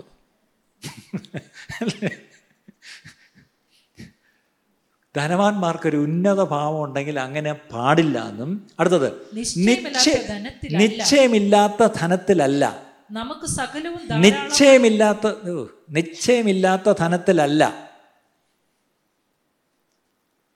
അതായത് ഈ ധനത്തിന് യാതൊരു നിശ്ചയമില്ല. ഞാൻ രാവിലത്തെ സർവീസ് പറഞ്ഞു. ഞാൻ ഇപ്രാവശ്യം എടുത്ത് തന്നപ്പോൾ കേട്ട കഥയാണ്. ഡൽഹിയിൽ ഓക്സിജൻ സിലിണ്ടർ കിട്ടാതെ കോവിഡ് വന്ന് ഒത്തിരി പേര് മരിച്ചപ്പം ആശുപത്രിയിൽ സ്ഥലമില്ല ബെഡില്ല. ഇങ്ങനെ വരി വരിയായിട്ട് ആംബുലൻസ് കിടക്കുന്നു. ആംബുലൻസ് ഈ ഓക്സിജനും വെച്ച് ഇങ്ങനെ കിടക്കുന്നു. അപ്പോൾ ഒരു വലിയ പണക്കാരനായ ഒരു നോർത്ത് ഇന്ത്യക്കാരൻ അൻപത് ലക്ഷം രൂപ കെട്ടുകെട്ടായിട്ട് ഒരു ബാഗിലെടുത്തുകൊണ്ട് കാറിൽ ഭാര്യ ഭാര്യയ്ക്കാണ് അസുഖം. ശ്വാസം കിട്ടുന്നില്ല. എന്നിട്ട് ഒരു ആശുപത്രി ചെന്നപ്പം കാർ കയറ്റി വിടുന്നില്ല വരി വരിയായിട്ട് ആംബുലൻസ് കിടക്കും. ഇദ്ദേഹം ആ വരിയുടെ പുറകെ കൊണ്ട് നിർത്തി വെച്ച് ഇയാൾ ഈ പെട്ടി എടുത്തുകൊണ്ട് ഓടി കൗണ്ടറിലോട്ട് നിന്നിട്ട് ഈ പെട്ടി തുറന്നിട്ട് ഇങ്ങനെ ഇങ്ങനെ ഇട്ടിട്ട് പറഞ്ഞു ദേ അമ്പത് ലക്ഷം രൂപയുണ്ട്. എനിക്ക് ഒരു സിലിണ്ടർ ഒരു സിലിണ്ടർ. അതുകൊണ്ട് എന്റെ ഭാര്യ അതുകൊണ്ട് കാറിൽ ഏറ്റവും പുറകെ കിടന്നു. ഒരു സിലിണ്ടർ ഒന്ന് ഒന്ന് എനിക്ക് തരാം ഞാൻ ചുമന്നോട്ട് പോയിക്കോളാം. ഒരു സിലിണ്ടർ ഒരു സിലിണ്ടർ. അപ്പോൾ അവിടെ ഇരിക്കുന്നവർ സാറേ ഇവിടെ അങ്ങനെ സിലിണ്ടർ ഇല്ല. നാണ്ടെ കിടക്കുന്നില്ലേ? ആംബുലൻസിലൊക്കെ ഉണ്ട്. അതേ ഉള്ളൂ. വേറെ ഇല്ല. ഇല്ല ഞാൻ എന്ത് വേണമെങ്കിലും തരാം. ഇത് ഇത് ഇപ്പം വെച്ചു. അഡ്വാൻസ് ആയിട്ട് വെച്ചു. അമ്പത് ലക്ഷമുണ്ട് അമ്പത് ലക്ഷമുണ്ട് അവരോട് സാറേ അമ്പത് ലക്ഷമല്ല ഇവിടെ സാധനം ഇല്ല. അദ്ദേഹം നെഞ്ചത്ത് വെച്ചുകൊണ്ട് ഓടി ഭാര്യ ഭാര്യ അവിടെ ശ്വാസം കിട്ടാതെ കിടന്ന് വെപ്രാളം കാണിക്കുക. ഓടി കാറിനടുത്തേക്ക് വന്നപ്പം അവരാ കാറിനകത്ത് മരിച്ചിരിക്കുന്നു. ഇദ്ദേഹം അവിടെ അലമുറ ഇട്ടുകൊണ്ട് ഭ്രാന്തനെ പോലെ അവിടെ കിടന്ന് വിളിച്ച് കൂവി. എന്നിട്ട് അയാൾ വീണ്ടും വീണ്ടും പറഞ്ഞത് ഞാൻ ഇത്രയും പണം സമ്പാദിച്ചു പക്ഷേ ഈ പറഞ്ഞ പോലെ ജീവവായു പ്രാണവായു എനിക്ക് തരാൻ ഇവിടെ ആരുമില്ലായിരുന്നു. അതിന്റെ അർത്ഥം എന്താണ് ഈ പറയുന്നത്? പണം ഉണ്ടായിട്ട് കാര്യമില്ല പ്രിയപ്പെട്ടവർ പണം കൊണ്ട് നമുക്കെല്ലാം മേടിക്കാൻ പറ്റത്തില്ല. പണം കൊണ്ട് എല്ലാം മേടിക്കാം. മെഡിക്കൽ സർവീസസ് എല്ലാം നമുക്ക് കിട്ടുമെന്നും അല്ലേ എന്നാണ് നമ്മുടെ വ്യാരം ഭക്ഷണം. പണം ഉണ്ടെങ്കിൽ എല്ലാ ഭക്ഷണവും മേടിക്കാൻ പറ്റുമെന്നോ ഇന്ന് ദൈവറിവാൽ നമ്മുടെ നാട്ടിലൊക്കെ പൈസ ഉണ്ടെങ്കിൽ ഭക്ഷണം മേടിക്കാം. നാളെ ഒരു കാലം വരും. ഭക്ഷണം ഇല്ലാത്ത കാലം വരും. ഇന്ന് താഴെ ആ സൂപ്പർ മാർക്കറ്റിൽ ചെന്നാൽ ഇഷ്ടം പോലെ ഷെൽഫിൽ ഫുഡ് ഇരിപ്പുണ്ട്. ഒരു കാലം ഞാൻ പ്രവചിക്കാമെന്ന് കൂട്ടിക്കോ. ഒരു ദിവസങ്ങളുടെ കടയിൽ ചെല്ലുമ്പം ഷെൽഫുകളെല്ലാം ഒഴിഞ്ഞൊഴിഞ്ഞ് കിടക്കും. ആരും പൂഴ്ത്തി വെച്ചിരിക്കുകയൊന്നുമല്ല. സാധനമില്ല. സാധനമില്ല. ഇപ്പം തന്നെ യു കെയിൽ നിങ്ങൾ കേൾക്കുന്നുണ്ടല്ലോ. പല സൂപ്പർ മാർക്കറ്റിലും പണ്ടുണ്ടായിരുന്നതിന്റെ നാലിലൊന്ന് സാധനം പല സൂപ്പർ മാർക്കറ്റും ഇല്ല. കാരണം എന്താ? ഒരു വലിയ മൂന്നാം മുദ്ര പൊട്ടിച്ചപ്പോൾ നിങ്ങൾ പോയി വായിക്കണം വെളിപ്പാട് പുസ്തകം. അടുത്ത് ഇനി ഭൂമി കാണാൻ പോകുന്ന ഒരു വലിയ അനുഭവിക്കാൻ പോകുന്ന ഒരു അവസ്ഥ എന്താണ്? ക്ഷാമം.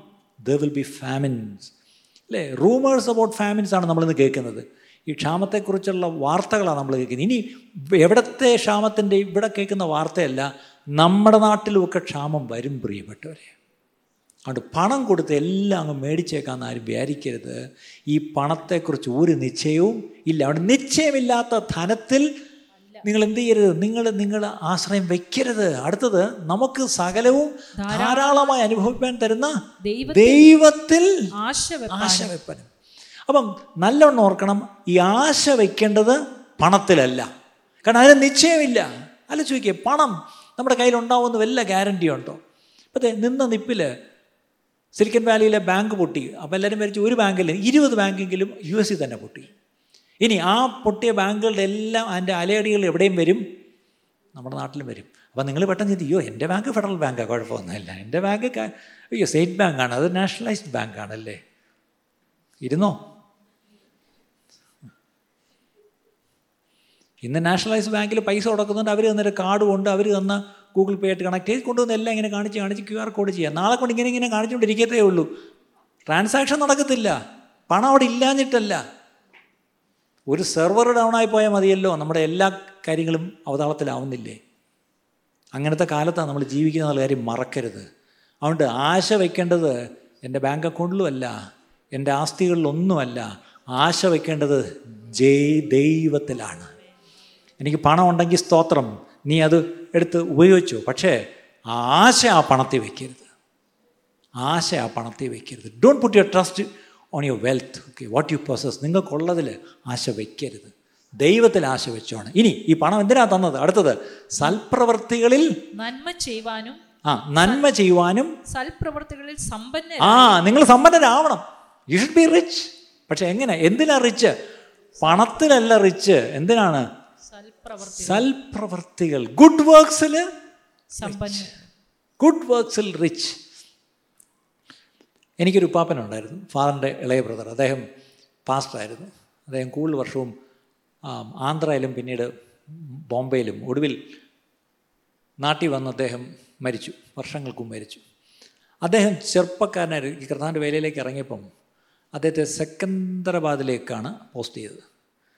അപ്പോൾ അവിടെ ചെന്ന് ഇദ്ദേഹം നല്ല ചെറുപ്പക്കാരനായിട്ടാണ് ട്രെയിൻ ഇറങ്ങി വെള്ളജീവയും വെള്ളം മുണ്ടുമൊക്കെ എടുത്ത് പെട്ടിയെടുത്ത് ഫൈത്തോമി ചെന്നു. പിടികിട്ടില്ലേ ചർച്ച. ചർച്ചയാണ് അവിടെ ചെന്നപ്പം അവിടെ ഇരിക്കുന്ന ഉദ്ദേശി അദ്ദേഹത്തിന്റെ അസിസ്റ്റന്റായിട്ടാണ് ഇദ്ദേഹത്തെ വിട്ടത്.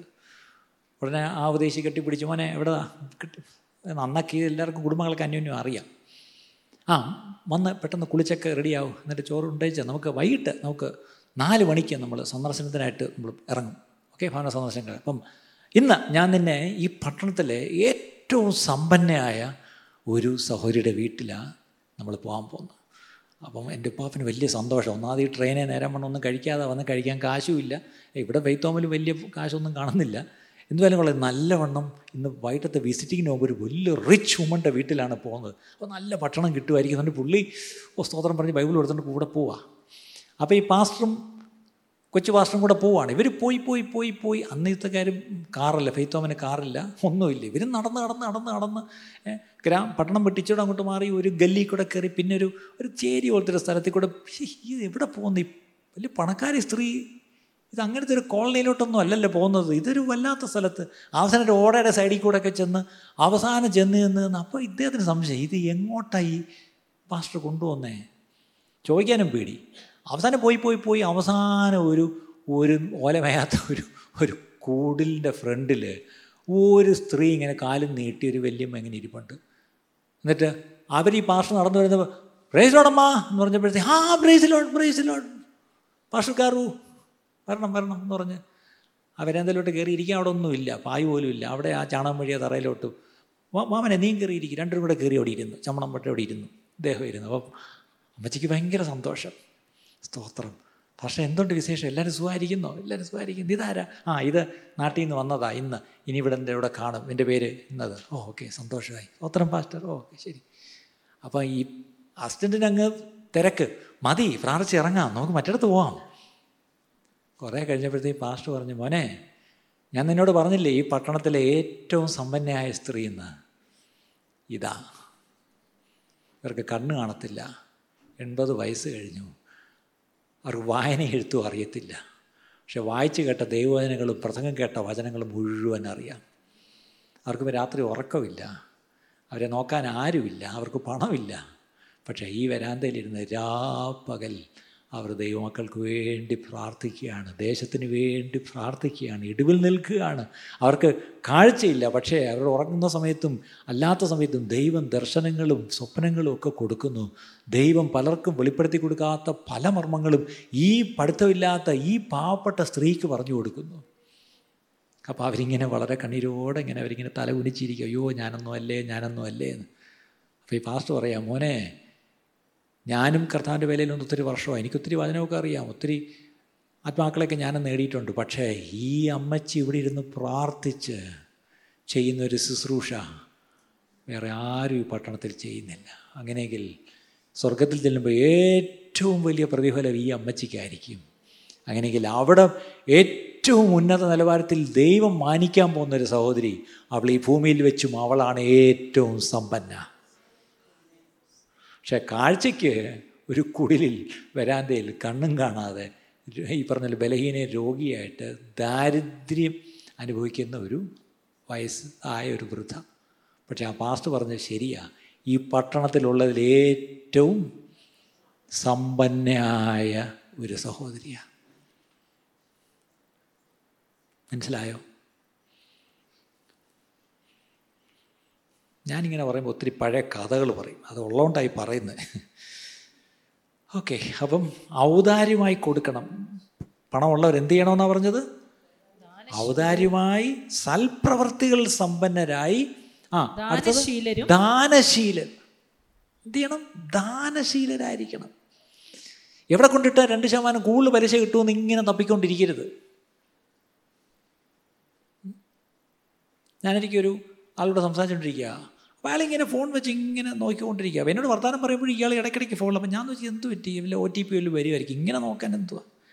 പുള്ളി ഫോൺ എന്റെ മുമ്പിൽ വെച്ചിട്ട് പെട്ടെന്ന് എന്തോ ഒരു കാര്യം പുറത്തോട്ടൊന്ന് ഇറങ്ങി. അപ്പോൾ ഈ ഫോൺ ഇടയ്ക്കിടയ്ക്ക് ക്ലിങ് അടിക്കുന്നൊക്കെയാണ് ഞാൻ എന്ത് ചെയ്തു? പതുക്കെ ഒന്ന് ഒളിഞ്ഞു നോക്കി. എന്തുവാ ഇത്ര നോക്കുന്നത് ഇത്ര ഇരുന്നോണ്ട് നോക്കുന്നത് എന്തുവാ? അപ്പം ഷെയർ മാർക്കറ്റ്സ് ആണ്. എനിക്കതിനെപ്പറ്റി കൂടുതൽ അറിയത്തില്ല. അല്ലേ? പുള്ളിയിട്ട സാധനത്തിന് എന്തായി ഇന്നത്തെ രാവിലത്തെ എന്ന് നോക്കിക്കൊണ്ടിരിക്കുക. അങ്ങ് എനിക്ക് അതിശയം തോന്നി. ഇനി ഈ ഇദ്ദേഹം ഒരുപാട് ദൈവവേല ചെയ്യുന്ന ഒരാളുമാണ്. അതാണ് കഷ്ടം. പക്ഷേ അയാൾ എന്റെ മുമ്പിൽ വർത്താനം പറഞ്ഞപ്പോഴും അയാളുടെ ഫോണിൽ കംപ്ലീറ്റ് ഇങ്ങനെ നോക്കിക്കൊണ്ടിരിക്കുന്നത് എന്താ? എന്റെ ഷെയർ വാല്യൂ ഞാനിട്ടതിന് വല്ല ഞാൻ ഇൻവെസ്റ്റ് ചെയ്യുന്നിടത്ത് ഞാൻ രാവിലത്തെ സർവീസ് പറയായിരുന്നു. എത്ര ഇടത്ത് ഞാൻ ഇൻവെസ്റ്റ് ചെയ്തെന്ന് പറഞ്ഞാലും എത്ര ഇടത്ത് എനിക്ക് പണവും സമ്പത്തും ഉണ്ടെന്ന് പറഞ്ഞാൽ എത്ര എനിക്ക് വസ്തുവകയുണ്ടെന്ന് പറഞ്ഞാലും ഒന്ന് പുറോട്ട് മറ മറിഞ്ഞ് വീഴുമ്പം നേരെ എടുത്ത് കൊണ്ടുപോയി ജൂബിലിയിലോ കോസ്മയിലോ അവിടെ കൊണ്ടൊരു ഐസ് അറയ്ക്കകത്തോട്ട് കയറ്റി വെച്ചിട്ട് അങ്ങ് അടയ്ക്കും. അപ്പോൾ അവിടുത്തെ ടെക്നീഷ്യന്മാർ പറയുന്നവരുണ്ട് എന്റെ അടുത്ത് പറയും സാറേ ഒത്തിരി അടിയിലൊരു ഷീറ്റും പിന്നൊരു ഷീറ്റും ഒന്നും പുതയ്ക്കേണ്ട. മിനിമം തുണിയാണ് നല്ലത് തണുപ്പ് അപ്പോഴേ നല്ലപോലെ കിട്ടത്തുള്ളൂ. ഇട്ട തുണിയോടെയാണ് കൊണ്ട് കയറ്റി വയ്ക്കുന്നത് അത് കഴിഞ്ഞ് രണ്ട് ദിവസം കഴിഞ്ഞ് മക്കളെല്ലാം വന്നു കഴിയുമ്പോഴത്തേക്കും എടുക്കും. എടുത്തിട്ട് നേരെ അടുത്ത കേരള ആംബുലൻസിന്റെ അടുത്തൊരു ഗ്ലാസ് ഫ്രീസറിനകത്ത്. അത് പിന്നെ ഒന്നുമില്ല കാണാം. പക്ഷെ അതിനകത്ത് കിടത്തുമ്പോൾ വൃത്തിയായിട്ടൊക്കെ കിടത്തും. ഒരുക്കിയൊക്കെ വൃത്തിയായിട്ട് കിടത്തും. അത് വെച്ചൊരു ഭയങ്കര ലൈവ് സ്ട്രീമൊക്കെ വെച്ച് ഈ പറഞ്ഞ പോലെ ഭയങ്കര ഒരു സർവീസൊക്കെ നടത്തി അവസാനം നേരെ എന്ത് ചെയ്തു? ആ ഗ്ലാസ് പേടകത്തിൽ നിന്നെടുത്ത് ഒരു ഏഴായിരം രൂപയുടെ ഒരു പെട്ടിയിലോട്ട് വയ്ക്കും അത് നിങ്ങൾ പോയി ചോദിച്ചാൽ ഒരു എണ്ണായിരം രൂപ കൊടുക്കണം പാസ്റ്റർക്ക് ഒരു ആയിരം രൂപ കമ്മീഷൻ എനിക്ക് തരത്തില്ല കുറയ്ക്കും. ഞാൻ ഇതുവരെ ശവപ്പെട്ടിയുടെ കമ്മീഷനൊന്നും മേടിച്ചിട്ടില്ല തരുതിരിക്കരുത്. അത് കഴിഞ്ഞിട്ട് ഈ പെട്ടിയോടെടുത്ത് മലമൂളി പോയി ഒരാറര അടി നീളം എത്ര രണ്ടരയോ? എന്തേ ഇടയ്ക്കൊരു സാമാന്യം എത്ര വണ്ണമുള്ള ആളാണെങ്കിലും തള്ളി അങ്ങോട്ട് വയ്ക്കത്തക്ക ഉള്ള ഒരു അറ. ഇതിലാണ് നമ്മൾ പോയി ഒതുങ്ങാൻ പോകുന്നത്. സത്യമല്ലേ പ്രിയപ്പെട്ടവരെ? പേടിച്ചു ഇല്ലല്ലോ.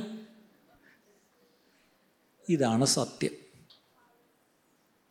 എത്ര വലിയ കൊട്ടാരത്തിൽ നമ്മൾ താമസിച്ചാലും എത്ര വലിയ ആഡംബരത്തിൽ ജീവിച്ചാലും എത്ര സമ്പന്നരായാലും ഒടുവിൽ ഈ പറഞ്ഞ പോലെ ഒരു മോർച്ചറിയുടെ സെല്ലാറിലും ഒരു മൊബൈൽ മോർച്ചറിയിലും ഒടുവിൽ ഒരു അതൊരു തടിപ്പെട്ടി പോലുമല്ല. പണ്ടത്തെ നമ്മുടെ മനുഷ്യർ ക്രിസ്ത്യാനികൾ ഒരു തടി കൊണ്ടൊരു പെട്ടി ഉണ്ടാക്കുക ഇന്ന് വെറും വീഞ്ഞപ്പലക മറ്റേ തിരുവനന്തപുരം ഭാഷ ആറഞ്ച് വരണ പെട്ടി അതിന്റെ റീപ്പർ വെച്ചാണ് കെട്ടുന്നത്.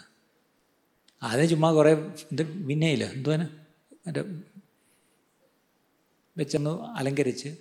അല്ലേ? കണ്ടാൽ പറയും അത് ഈട്ടിയുടെ പെയിന്റ് കളർ അടിച്ചതാണ് കേട്ടോ. ഈട്ടിയൊന്നുമല്ല തേക്കുമല്ല. മണ്ണി കൊണ്ട് വയ്ക്കുന്നതിന് തേക്കുമല്ലേ നിങ്ങൾക്ക് വാങ്ങിച്ചു തരുമോ തേക്കിനൊക്കെ വില കൊടുക്കണം. തേക്ക് പോലിരിക്കുന്ന പെട്ടിയും ഈട്ടി പോലിരിക്കുന്ന പെട്ടിയും. ഇതിലോട്ട് വെച്ചിട്ട് അവസാനം ഈ പറഞ്ഞ പോലെ വന്ന് ഉമ്മ കൊടുക്കുമ്പം ആ കിടന്ന അവസാനത്തെ ആ മോതിരവും വലിച്ചൂരി എടുക്കും ചിലപ്പോഴെങ്കിലും നിങ്ങളുടെ മരുമോളും വിരൽ മുറിച്ചെടുക്കും.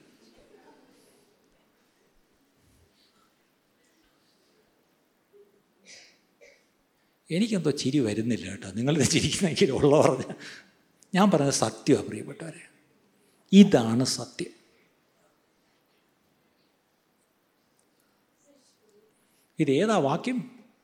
ദാനശീലരായിരിക്കുന്നതിന് പകരം വീണ്ടും വീണ്ടും വീണ്ടും investment again reinvestment again reinvestment ഓന്നിടത്ത് അടുത്ത് വീണ്ടും റീ ഇൻവെസ്റ്റ്മെന്റ് വീണ്ടും വീണ്ടും.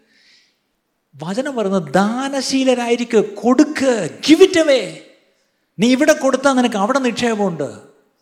ഇവിടെ നീ എത്ര നിക്ഷേപിച്ചാൽ അവസാനം ഇതല്ലേ അവസ്ഥ.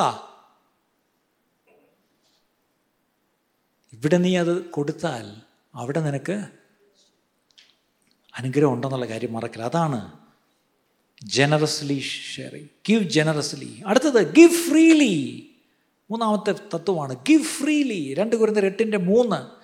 അവിടെ ഇരിക്കുന്നത് അവർ വിശുദ്ധന്മാരുടെ സഹായത്തിലുള്ള ധർമ്മവും കൂട്ടായ്മയും സംബന്ധിച്ച് അവർ വളരെ താല്പര്യത്തോടുകൂടെ എന്റെ അർത്ഥം ഗിഫ്റ്റ് ഫ്രീ അവർ ഒരു നിർബന്ധവും ഇല്ല ആരും ഒന്നും നിർബന്ധിക്കേണ്ട ആവശ്യമില്ല.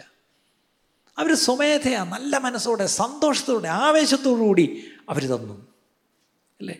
Not reluctantly or under compulsion ഒരു നിർബന്ധം അവരുടെ മേൽ ഈ ചിലപ്പോൾ ചില യോഗങ്ങൾക്ക് ചെല്ലുമ്പം അവസാനം ഈ സ്തോത്ര കാഴ്ചയുണ്ട് അപ്പോൾ ഈ സ്തോത്ര കാഴ്ചയ്ക്ക് മുമ്പ് ഒരു അനൗൺസ്മെന്റ് ഉണ്ട്. അത് അനൗൺസ് ചെയ്യാൻ വേണ്ടി ചില സ്പെഷ്യലിസ്റ്റ് പാസ്റ്റർമാരുണ്ട് അത് അവർ സ്തോത്രാഴ്ച പറ്റി പറഞ്ഞാൽ അന്ന് വീഴുമെന്നാണ് പറയുന്നത് കുറച്ച് സ്തോത്രാഴ്ച സത്യം പറഞ്ഞാൽ ഈ പാസം എഴുതിയ ഈ സ്തോത്രാഴ്ചയ്ക്ക് വേണ്ടിയുള്ള ആ ഒരു സാധനം പറയുമ്പോൾ നമുക്ക് ഛർദ്ദിക്കാൻ വരും. കേട്ടിട്ട് സത്യം അതാണ്. അല്ലേ? ഞാൻ ചിലപ്പോൾ ചിന്തിക്കും ദൈവമേ എന്തൊരു നാണക്കേട ഇങ്ങനെ എന്തിനാ കൊടുക്കാൻ പറയണ്ടേ പക്ഷേ മകതോനിയക്കാർ കണ്ടോ അവർ ഇങ്ങോട്ട് ചോദിക്കുക ഞങ്ങൾ എന്താ തരേണ്ടിയത്? അല്ലേ? അങ്ങനെ താല്പര്യത്തോടെ കൊടുക്കുന്ന അവസ്ഥ. അതാണ് ഗിവ് ഫ്രീലി. നാലാമത്തെ തത്വം ഗിവ് പ്രൊപ്പോഷണേറ്റ്ലി അതിനെന്താ? മലയാളം പ്രൊപ്പോഷൻ പ്രൊപ്പോഷൻ എന്ന് പറഞ്ഞാൽ അതാത് അനുപാ ആനുപാതികമായി കൊടുക്കണം. ആ കറക്റ്റ് ആനുപാതികമായി. രണ്ട് കുരുത്തർ എട്ടിന്റെ മൂന്ന്. As much as they were able എന്നാണ് എഴുതി. As much as they were able അവർക്ക് കൊടുക്കുവാൻ കഴിയുന്നിടത്തോളം അവർക്ക് കൊടുത്തു അത് ഇംഗ്ലീഷിൽ ആ അർത്ഥമാണ് വരുന്നത്. അല്ലെങ്കിൽ we should give in proportion to what God has given us അതാണ് കാര്യം. ദൈവം എനിക്ക് തന്നതിന് അനുവാദമായി ആനുപാതികമായി കൊടുക്കണം. ഇത് പ്രശ്നം ദൈവം ഇങ്ങോട്ട് ജെ സി ബി കൊണ്ട് ഇറക്കി വിടണം. ഇങ്ങോട്ട് അല്ല ട്രക്ക് ടിപ്പർ ലോറി കൊണ്ട് ഇങ്ങോട്ട് ഇറക്കി തള്ളണം. ഞാനങ്ങോട്ട് ഐസ്ക്രീം കുടിക്കുന്ന സ്പൂൺ കൊണ്ട് കോരി അങ്ങോട്ട് ഇട്ട് കൊടുക്കും. ചെറിയ ഐസ്ക്രീം കുടിക്കുന്ന പ്ലാസ്റ്റിക് സ്പൂണില്ലേ മറ്റേ കല്യാ കല്യാണത്തിന് ചെല്ലുമ്പോൾ പത്ത് ഐസ്ക്രീം അതിന്റെ ഒരു പ്ലാസ്റ്റിക് സ്പൂണും ഇല്ലേ? ഇങ്ങോട്ട് കൊണ്ട് ടിപ്പർ ലോറി കൊണ്ടും മറിക്കണം ദൈവം. അങ്ങോട്ട് കൊടുക്കുന്നത് പണ്ട് ഞാൻ മറന്നുപോയി. അമേരിക്കയിലുള്ള ഏറ്റവും വലിയൊരു ബ്രാൻഡ് ഏത് മറന്നുപോയി ഏത് ബ്രാൻഡാണ് അതിന്റെ മുതലാളി വിശ്വാസിയായിരുന്നു. അപ്പം അദ്ദേഹം അന്ന് അതിന്റെ ടൈത്ത് അന്നത്തെ കാലത്ത് അദ്ദേഹത്തിന്റെ മുഴുവൻ ബിസിനസ്സിന്റെ ടൈത്ത് സൂസേഷ് വേലയ്ക്കായിട്ട് കൊടുക്കും. അങ്ങനെ കൊടുത്ത വകയിലാണ് മിഷണറിമാരൊക്കെ അന്ന് ഇന്ത്യയിൽ വന്നിട്ടുള്ളത്. അപ്പോൾ ഒരിക്കൽ അദ്ദേഹത്തെ അന്ന് ഏതോ ഒരു പത്രക്കാരെ ഇന്റർവ്യൂ ചെയ്തു. ഞാൻ മറന്നുപോയി. ആരായിരുന്നു? ആ. അതെ വില്ലിംഗ് കോൾഗേറ്റ് കറക്റ്റ് അപ്പോൾ അദ്ദേഹത്തെ ഇന്റർവ്യൂ ചെയ്തപ്പം അപ്പോൾ ഈ ഇന്റർവ്യൂ ആൾ ചെയ്ത ആൾ സർ ഇത്രയും millions of dollars how are you able to give it for charity and for your Christian work and all എങ്ങനെ കൊടുക്കുന്നു? ഇതെങ്ങനെ സാറിന് സാറിന് വീണ്ടും ബിസിനസ് ചെയ്യണ്ടേ? ബിസിനസ് വലുതാക്കണ്ടേ? ഇതിങ്ങനെ കൊടുത്തോണ്ടിരുന്നത് എങ്ങനെയാണ് അദ്ദേഹം വളരെ ചിരിച്ചുകൊണ്ട് കേട്ടുകൊണ്ടിരുന്നു അല്ല നിങ്ങളിങ്ങനെ കൊടുത്താൽ അങ്ങ് പോവല്ലേ കാശ്? പിന്നെ വരണ്ടേ? അദ്ദേഹം കുറേ നേരം ചോദിച്ചപ്പോൾ അദ്ദേഹം പറഞ്ഞു ഞാൻ ഈ കൊടുക്കുന്നത് എന്താണ്? ചെറിയ കരണ്ടിയിൽ അങ്ങോട്ട് കൊടുക്കുന്നു. പക്ഷേ എന്റെ ദൈവം തരുമ്പം ചെറിയ കരണ്ടി സ്വർഗത്തിലുള്ള ദൂതനോട് വിളിച്ച് ഇടയിൽ കൊച്ചു കരണ്ടി കൊണ്ടുപോവാ ഇവനെ ധരിച്ചിട്ട് കൊടുക്കട്ടെ എന്നാണ് പറയുന്നത്. ദൈവം തരുമ്പം അവനെനിക്ക് സമൃദ്ധിയായി എല്ലാം തരും. ഞാനിപ്പം നിങ്ങൾ ഈ പറഞ്ഞ പോലെ ഏറ്റവും കൂടുതൽ കൊടുക്കുന്നതൊക്കെ നിങ്ങൾ പറയുന്നു. പക്ഷേ എന്റെ കണക്കിൽ എനിക്ക് തോന്നുന്നില്ല ഞാൻ കർത്താവിന് എന്തോ കൊടുക്കാനാ. Can I out give God അല്ലേ നോ അവൻ തരുന്ന നന്മയിൽ നിന്ന് ഒരു ചെറിയ ഭാഗം കൊടുക്കുന്നെന്ന് വളരെ താഴ്മയോടെ ആ മനുഷ്യൻ പറഞ്ഞു. പക്ഷേ അതിന്റെ ദൈവം തരുമ്പോൾ നമുക്കെല്ലാം ഒത്തിരി തരണം. പക്ഷേ കൊടുക്കാൻ നമ്മോട് പറയുമ്പം നമുക്ക് അത്രയും അങ്ങോട്ടൊരു മനസ്സ് വരുന്നില്ല. അപ്പം പ്രൊപ്പോഷനേറ്റ് അല്ലേ അവിടെ ഈ യേശുവിന്റെ കാലത്ത് മർക്കോസ് പന്ത്രണ്ടാം അധ്യായത്തിൽ മനോഹരമായ ഒരു ഒരു സംഭവം നമ്മളവിടെ കാണുന്നുണ്ട്. മർക്കോസ് പന്ത്രണ്ടാം അധ്യായത്തിൽ നാൽപ്പത്തി മൂന്നും നാൽപ്പത്തിനാലും. അല്ലേ സമയമെടുത്തെന്ന് പറയേണ്ട കാര്യം തന്നെയാണ് എന്നെ വളരെ ഭണ്ണാരത്തിൽ ഇട്ട എല്ലാവരെക്കാളും ഈ ദരിദ്രയായ വിധവ അധികം. ഇട്ടിരിക്കുന്നു സംഭവം അറിയാം. എന്താണ്? ഒരു ദിവസം യേശു വന്നിട്ട് ആ ദേവാലയത്തിൽ ഭണ്ണാരം വെച്ചിട്ടുണ്ട്. അതിൽ ഈ വരുന്നവരെല്ലാം ഇങ്ങനെ ഇട്ടേച്ചാണ് പോകുന്നത്. യേശു വന്ന് നേരെ അതിന്റെ ഫ്രണ്ടിൽ ഒരു കസേര ഇട്ട് അവിടെ അങ്ങിരുന്നു. എന്തോ ഒരു മര്യാദ ഇത്. ഇപ്പോൾ ഇവിടെ ഒരു സ്തോത്ര കാഴ്ച പാത്രം വെച്ചിട്ട് നിങ്ങളെല്ലാവരും ഇങ്ങനെ വരി വരിയായിട്ട് വന്ന് ഇവിടെ ഇട്ടേച്ച് പോകും അപ്പം ഞാൻ ഇവിടെ ഇങ്ങനെ എത്തി നോക്കിയാ നിങ്ങൾ എന്നെ എന്തു പറയും അയ്യേ നാണം കെട്ട മനുഷ്യൻ. ഇളന്തിനെ ഈ മനുഷ്യർ പൈസ ഇടുന്നിട്ട് നോക്കിക്കൊണ്ടിരിക്കുന്നത് അങ്ങനെയാണെങ്കിൽ എന്റെ കർത്താവ് അവിടെ ചെന്ന് കസേരയിട്ട് നാണമില്ലാതെ നോക്കിക്കൊണ്ടിരുന്നു. പക്ഷെ നോക്കിയപ്പോൾ ഒരു കാര്യം കണ്ടു. എന്താ? സമ്പന്നന്മാർ വന്ന് ഇങ്ങനെ വീശി വെച്ച് പോകുന്നു സമ്പന്നന്മാർ സത്യം പറഞ്ഞ് അഞ്ഞൂറ് രൂപയാണ് ഇടാൻ വന്നത്. പക്ഷേ യേശു ഇരിക്കുന്ന കണ്ടുകൊണ്ട് പതുക്കെ കുറച്ച് കൂട്ടി. എന്നിട്ടിങ്ങനെ കാണിച്ചിട്ടൊക്കെ ഇട്ടിട്ട് പോയി. അപ്പോഴുണ്ടോ ഒരു പാവം ഒരു അമ്മച്ചി കുനി കുനി വരുന്നു. അവർ വടിയും കുത്തി വന്നപ്പോൾ ഏ അയ്യോ സ്വാത്ര യേശുവേ ഞാൻ ഇരിക്കണ കണ്ടില്ല സ്വാത്ര സുഖമായിരിക്കണ. ശരി. ശരി എന്നിട്ട് ഇവരിന്ന് പരുങ്ങുക. പിന്നെ യേശു അമ്മച്ചി ഇട്ടിട്ട് പോ. സ്വാത്രം. രണ്ട് രണ്ട്. അതെന്ത് കാശെന്നാ പറയുന്നത് നമ്മുടെ മലയാളത്തിൽ അത് ഏ നക്കാപ്പിച്ച. എന്നൊക്കെയാണ് നമ്മൾ പറയുന്നത് യേശു ഇത് കാണാനായിരുന്നു. യേശു ഇത് ഇവളങ്ങോട്ട് ഇട്ടതും ചാടി എഴുന്നേറ്റിട്ട് യേശു അങ്ങ് ഡിക്ലെയർ ചെയ്ത് അനൗൺസ് ചെയ്ത്. എന്താണ്? എല്ലാവരിലും അധികം ഈ ഇട്ടു. എന്ത് എന്തുകൊണ്ടാണ് അതങ്ങനെ പറയാൻ കാര്യം? അടുത്തത് എല്ലാവരും അവരുടെ സമൃദ്ധിയിൽ നിന്ന് സമൃദ്ധിയിൽ നിന്നിട്ടു. പക്ഷേ ഇവളോ തന്റെ ഇല്ലായ്മയിൽ നിന്ന് തനിക്കുള്ളതൊക്കെയും തന്റെ ഉപജീവനം മുഴുവനും ഇട്ടു. ഇട്ടത് രണ്ട് കാശ് പക്ഷേ യേശു അത് മനസ്സിലാക്കി. ആ രണ്ട് കാശെന്നുള്ള അല്ല വിഷയം. അവൾ ഹൃദയം മുഴുവനും തന്നെ തന്നെ ഇട്ടു. ഇനി പറ ഇങ്ങനെ ഇടുന്ന എത്ര പേരുണ്ട്? ബാങ്കിലുള്ള എല്ലാം കൂടെ ചെക്ക് എഴുതി ഇട്ടെന്നല്ല അവിടെ എഴുതിയിരിക്കുന്നത് ഒന്നുമില്ലാത്തടത്ത് ഈ രണ്ട് കാശ് കൊണ്ടിട്ടു. അത് യേശു കണ്ടു അത് ശ്ലാഘിച്ചു. ഇന്ന് നമുക്കും ആ വിധവയായ സ്ത്രീ ഒരു മാതൃകയാണ് പ്രിയപ്പെട്ടവരെ. അല്ലേ? ശരി സമയം പുറണ്ട് ഓടിപ്പോവാ അപ്പം അവിടെ ഒരു ഒരു ഒരു സ്റ്റേറ്റ്മെന്റ് കുറിച്ച് വെച്ചോ. The greatest gift is not the largest gift എന്താണ്? The greatest gift is not the largest gift ഇന്ന് പാസ്റ്റർമാർക്കൊക്കെ ആരെയാണ് ഇഷ്ടം? ഏറ്റവും കൂടുതൽ സ്വത്രകാഴ്ച ഇടുന്നവരെയും ഏറ്റവും കൂടുതൽ ദശാംശം കൊടുക്കുന്നവരെയും ഏറ്റവും കൂടുതൽ പണം തരുന്നവരെയാണ് പള്ളിക്ക് ഇഷ്ടം സഭയ്ക്ക് ഇഷ്ടം പക്ഷെ എന്റെ യേശുവിന് ഇഷ്ടം ആരെയാണെന്നറിയാമോ ഈ രണ്ട് കാശിടുന്ന വിധവ. അല്ലേ? ദാറ്റ്സ് ദ ഗ്രേറ്റസ്റ്റ് ആ രണ്ട് കാശ് ഇറ്റ്സ് നോട്ട് ലാർജസ്റ്റ് പക്ഷേ the gift was the greatest എന്റെ യേശു അത് ശ്ലാഘിച്ചു. അങ്ങനെയാണെങ്കിൽ നമ്മളിതിൽ ഏത് കണക്കിപ്പെടും പൊരുപ്പെട്ടവരെ നമുക്കുള്ളത് മുഴുവൻ നമ്മളെ തന്നെ ഉപജീവനം മുഴുവൻ കൊടുക്കുന്നവരാണോ നമ്മൾ? ഓക്കെ സമയമില്ലാതെ പോയല്ലോ ഭർത്താവേ ശരി അടുത്തത്. ഗിവ് വർഷിപ്ഫുള്ളി ഇത് കൊടുക്കുമ്പം നമ്മളെ തന്നെ ഒരു ആരാധനയായി കൊടുക്കണമെന്ന് പറയും. രണ്ട് കുരുത്തർ എട്ടിന്റെ അഞ്ച്.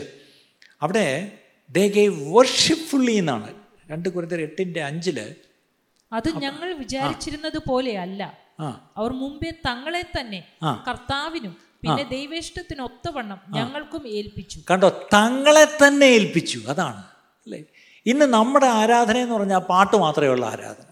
പിന്നെ കുറേ സ്തുതിസ്തോത്രമേ ഉള്ള ആരാധന. ഇതാണ് നമ്മുടെ ആരാധന. പക്ഷേ റോമർ പന്ത്രണ്ടിന് ഒന്ന് രണ്ടും പറഞ്ഞത് ശരീരങ്ങളെ യാഗമായി അർപ്പിക്കണം മനസ്സ് പുതുക്കി രൂപാന്തരപ്പെടണം. ഇവിടെ പറഞ്ഞത് തങ്ങളെ തന്നെ കൊടുക്കുന്നവർ. അപ്പം പിന്നെ പൈസയാണോ പിന്നെ വിഷയം? അല്ലേ? സോ ഗിവ് വർഷിപ്പുള്ളി അങ്ങനെയാണെങ്കിൽ നമ്മൾ ഈ കൊടുക്കുന്നത് ഒരു ആരാധനയുടെ ഭാഗമാണ് അത് എത്ര പേർക്ക് മനസ്സിലായി? കാരണം നമ്മളെ ആരോ പഠിപ്പിച്ചു ആരാധിക്കുമ്പോൾ എല്ലാം കിട്ടുമെന്ന്. ശരിയല്ലേ നമ്മൾ ആരാധിക്കുന്ന തന്നെ എന്തോ കിട്ടാൻ വേണ്ടിയാണ് പക്ഷെ ബൈബിളിൽ എങ്ങും ആരാധിക്കുമ്പോൾ കിട്ടുമെന്ന് ബൈബിളിൽ ഇല്ല അത് ചില പാട്ടൊക്കെ നമ്മൾ എഴുതി വെച്ചിട്ടുണ്ട്. ആരാധിക്കുമ്പോൾ കിട്ടും. ആരാധിക്കുമ്പോൾ കിട്ടുമെന്നല്ല ആരാധിക്കുമ്പോൾ കൊടുത്താണ് ആരാധിക്കുന്നത്. അബ്രഹാം ഇസാഖിനെ യാഗമായി കൊടുത്തു. അല്ലേ? അങ്ങനെയെങ്കിൽ ഇവിടെ ഈ പറഞ്ഞ നമ്മൾ എന്ത് കൊടുക്കുന്നുവോ അതും ആരാധനയുടെ ഒരു ഭാഗമാണ്.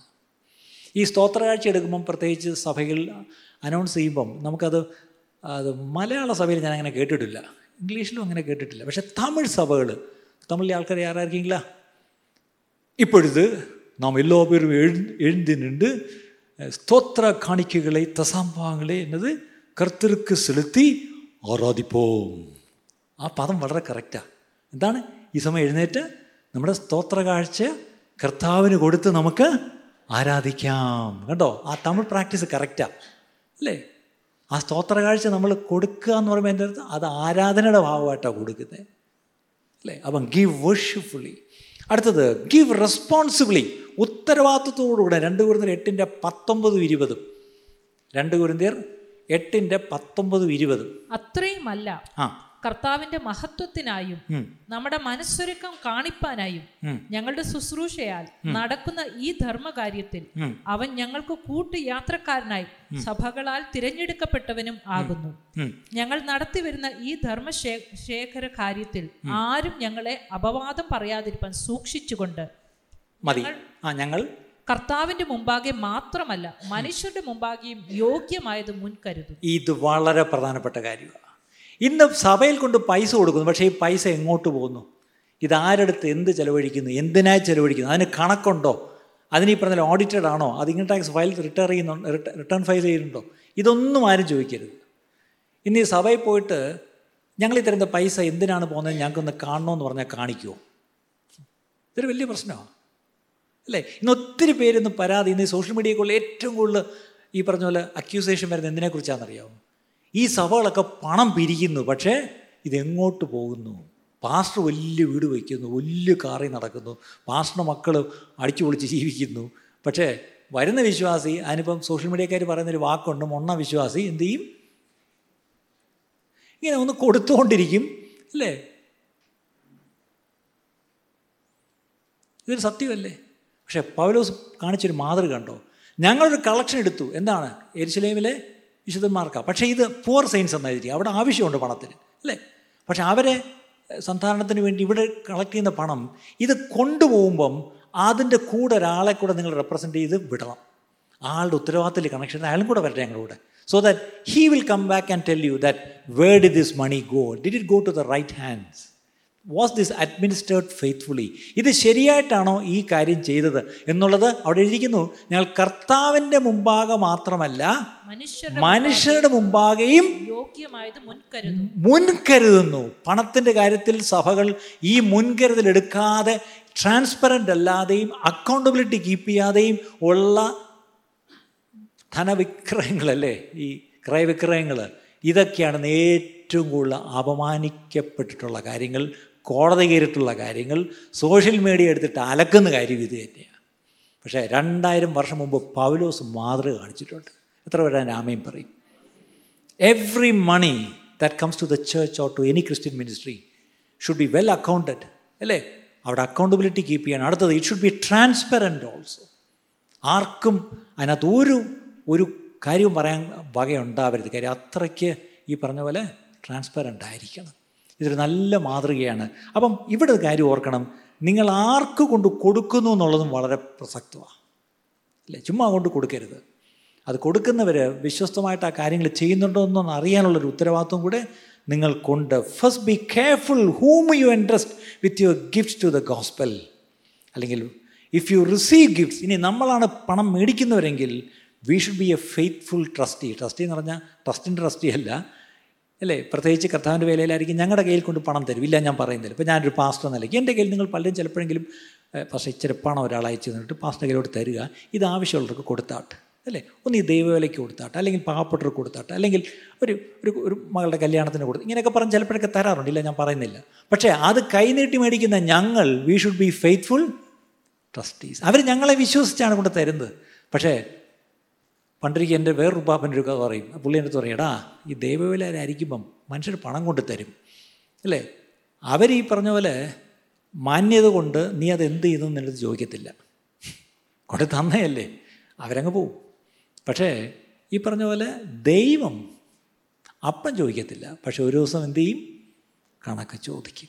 അതുകൊണ്ട് കൈ കിട്ടുന്ന പണത്തിന് ഓരോ പൈസയ്ക്കും നീ കണക്ക് പറയുന്നവനായിരിക്കണം. അത് ഇവിടെ മനുഷ്യർ ചിലപ്പം ചോദിക്കത്തില്ല മോ നിന്നോടുള്ള സ്നേഹം കൊണ്ട് ചോദിക്കത്തില്ല. ഇപ്പം ചിലപ്പം രസീത് വേണോ? "ആ, വേണ്ട വേണ്ട എന്ന് പറയും. പണ്ടൊരു പാസ്റ്റർ അമേരിക്കയിൽ പോയി വർഷങ്ങൾക്ക് മുമ്പാണ് അദ്ദേഹം ഒരു രണ്ട് പോക്കറ്റിൽ ഉടുപ്പും തെച്ചോണ്ടാണ് പോയത്. അപ്പം അപ്പോൾ അന്ന് ഈ നഴ്സന്മാരൊക്കെ ആണ് അവിടെ അമേരിക്കയിൽ ആദ്യം ചെന്ന് അപ്പോൾ അവരുടെയൊക്കെ വീടുകളിൽ ചെന്ന് പ്രാർത്ഥിച്ചിറങ്ങാൻ നേരത്ത് പാവം ഈ സഹോദരിമാർ ഇച്ചിരി ഡോളർ കൊണ്ട് ചെയ്തിരിക്കട്ടെ കേട്ടോ. ഉടനെ പുള്ളി ചോദിക്കുന്നൊരു ചോദ്യം ഉണ്ടായിരുന്നു. കയ്യിലോട്ട് മേടിച്ചിട്ട് സഹോദരി ഇത് എനിക്കാണോ ഐ പി സിക്കാണോ? അപ്പം അത് അച്ഛൻ ഇഷ്ടം. അങ്ങനെ പറഞ്ഞാൽ പറ്റത്തില്ല. ഇതെനിക്കാണോ സഭയ്ക്കാണോ? ഞാൻ പേര് പറഞ്ഞ് ക്ഷമിക്കണേ. പുള്ളി അത് അല്ല അത് അച്ഛന്റെ അടുത്തു ആ സ്തോത്രം. ഈ പോക്കറ്റിലോട്ട് വയ്ക്കും. അപ്പോൾ ഈ രണ്ട് പോക്കറ്റ് ഒന്ന് എന്റെ പോക്കറ്റ് ഒന്ന് സഭയുടെ പോക്കറ്റ്. ഇവിടെ തിരുവനന്തപുരത്ത് ഒന്ന് പ്ലെയിൻ ഇറങ്ങുമ്പം എന്റെ പോക്കറ്റ് ഫുള്ള് സഭയുടെ പോക്കറ്റ്. ഞാൻ നേരത്തെ പറഞ്ഞ സഭയുടെ പേര് തിരിച്ചെടുത്തിരിക്കുന്നു. ആ മനുഷ്യനെ എനിക്ക് നല്ലോണം അറിയാം. നിങ്ങളുടെ വീട്ടിൽ വരുന്ന ഒരു അപ്പച്ചനായിരുന്നു കേട്ടോ. പോട്ടെ ദൈവം ക്ഷമിക്കട്ടെ. അപ്പച്ചാ. ഇതുപോലെ ഇന്ന് എല്ലാ പാഷമാരുടെ പോക്കറ്റും ഫുള്ളാണ് പക്ഷേ സഭയുടെ പോക്കറ്റ് കാലി. വിശ്വസ്തരായിരിക്കണം. ഏറ്റുമേടിക്കുന്ന കാശിന് നമ്മളും വിശ്വസ്തരായിരിക്കണം. അടുത്തത് ഗിവ് റെഗുലർലി ക്രമമായി കൊടുക്കണം. അല്ലേ? ഒന്ന് വരുന്നൊരു പതിനാറിന്റെ ഒന്ന് മുതൽ നാല് വരെ വായിക്കുമ്പം ഒന്ന് വരുന്നൊരു പതിനാറിന്റെ അത് അവിടെ ഈ കളക്ഷനെ പറ്റി പറയുക. വിശുദ്ധന്മാർക്ക് വേണ്ടിയുള്ള ധർമ്മശേഖരത്തിന്റെ കാര്യത്തിലോ ഞാൻ ഗലാത്യ സഭകളോട് ആജ്ഞാപിച്ചതുപോലെ നിങ്ങളും ചെയ്യുവിൻ. കേട്ടോ? അപ്പോൾ പൗലോസ് പണത്തിന്റെ കാര്യങ്ങളൊക്കെ എങ്ങനെ ചെയ്യണമെന്ന് ഗലാത്യ സഭയോട് പറഞ്ഞു പോലും നേരത്തെ മക്കതോന്യ സഭയുടെ കാര്യം പറയുന്നു. ഇത് എഴുതുന്നത് കുരിന്തിയർക്കാണ്. അപ്പോൾ അതിന്റെ അർത്ഥം ഇന്ന് ചിലർ പറയുന്നുണ്ട് നിങ്ങൾ ഈ പാസ്മാരെന്തിനാ പണത്തിന്റെ കാര്യത്തിലൊക്കെ തലയിടുന്നത് അതൊക്കെ ഞങ്ങൾ ഞങ്ങൾ ട്രസ്റ്റീസ് ഞങ്ങൾ ചെയ്യും. നിങ്ങൾ തലയിടണ്ട. കേൾക്കുമ്പോൾ നല്ല ശരിയാണ് ആത്മീയമല്ലേ അപ്പോൾ കേൾക്കുന്നത്. അങ്ങനെയാണെങ്കിൽ പൗലോസ് എന്തിനാ ഇതൊക്കെ പറയുന്നത്? എങ്ങനെ കളക്ഷൻ എടുക്കണമെന്നും ആ കളക്ഷൻ എങ്ങനെ കൊണ്ടുപോകണമെന്നും അല്ലേ? എന്ത് സുതാര്യമായിട്ടാണ് പുള്ളി ചെയ്യുന്നത്? പക്ഷേ ഇത് ഇനിഷ്യേറ്റ് ചെയ്ത് പറയാനൊരു ഒരു ഒരു അപ്പോസലിനോട് വേണമായിരുന്നു. അതുകൊണ്ടാണ് ഞങ്ങളൊക്കെ ഈ പറയുന്നത്. അല്ലേ? ഞങ്ങളുടെ ആരുടെയും പേര് ഈ അക്കൗണ്ടിൽ കൊണ്ടുവന്ന് ഈ പൈസയൊന്നും വിടാറില്ല അറിയാമല്ലോ അല്ലേ? പക്ഷേ പറയേണ്ടത് പഠിപ്പിക്കേണ്ടെന്ന ഉപദേശിക്കേണ്ടെന്ന ചിലപ്പോഴെങ്കിലും ചില സ്ട്രിക്റ്റായിട്ട് ചില കാര്യങ്ങൾ ആ ചെയ്യേണ്ടുന്ന കടമ ഞങ്ങൾക്കുണ്ട്. അപ്പോൾ ഇവിടെ പറയുക ധർമ്മശാലയുടെ കാര്യത്തിൽ ഞാൻ നിങ്ങളോട് അവിടെ ഒരു വാക്ക് ശ്രദ്ധിക്കണം. ആജ്ഞാപിച്ചതുപോലെ. കണ്ടോ? ദാറ്റ് മീൻസ് ഈ പണത്തിന്റെ കാര്യത്തിൽ അതെങ്ങനെ ചെയ്യണമെന്നുള്ള കാര്യത്തിൽ he was giving a command അല്ലേ? അത് ചുമ്മാ ഒരു ഓപ്ഷണൽ അല്ല. കമാൻഡ് ദേ നിങ്ങൾ രണ്ടുപേരും ഒപ്പിട്ട് ആ മാറ്റി പണമെടുത്ത് രണ്ടുപേരും ചെന്ന് അവിടെ കൊടുത്ത് അതിന് രസീത് മേടിച്ച് ആ കാര്യത്തിന് തന്നെ ചിലവാക്കണം. നോക്കണം എത്ര കൃത്യമായിട്ട് അവിടെ പറഞ്ഞിരിക്കുന്നത് ശരി അടുത്ത വാക്യം. ഞാൻ വന്ന ശേഷം മാത്രം ശേഖരം ഉണ്ടാകാതിരിക്കേണ്ടതിന് തന്നെ ഒന്നാം നാൾ തോറും നിങ്ങളിൽ ഓരോരുത്തൻ തനിക്ക് കഴിവുള്ളത് ഛർദ്ദിച്ച് വയ്ക്കണമെന്നല്ല ചരതിച്ച് തന്റെ പക്കൽ വെച്ചു കൊള്ളണം. തന്നെ ഒന്നാം നാൾ നിങ്ങൾ എന്ത് ചെയ്യണം? ഇന്ന് നിങ്ങൾ കൊണ്ടുവന്ന സ്തോത്ര കാഴ്ച നിങ്ങൾ ഈ കഴിഞ്ഞ ഒരാഴ്ച മൊത്തം കൂട്ടി ശേഖരിച്ച് വെച്ചതാണോ കൊണ്ടുവരുന്നത് അല്ലല്ലോ. ഇവിടെ വന്നിരുന്ന വെച്ച് അച്ഛാ താ. പിള്ളേരുന്നുണ്ട് പാപ്പാ താ. ചില്ലറ ഇല്ല എന്ന് അതിങ്ങി ഓ അഞ്ഞൂറ് രൂപ വേണ്ട. ഞാൻ പറഞ്ഞിട്ടില്ലേ ഓഫീസിൽ ചെന്ന് ചില്ലറ മാറി വയ്ക്കണമെന്ന് ശനിയാഴ്ച ചില്ലറ മാറി വയ്ക്കണമെന്ന് ഞാൻ എല്ലാ ആഴ്ചയും പറയുന്നതാണ് എന്തിനാ? സ്വോത്രാഴ്ചയ്ക്ക് ചെറിയ നോട്ട് കൊടുക്കാൻ വേണ്ടി.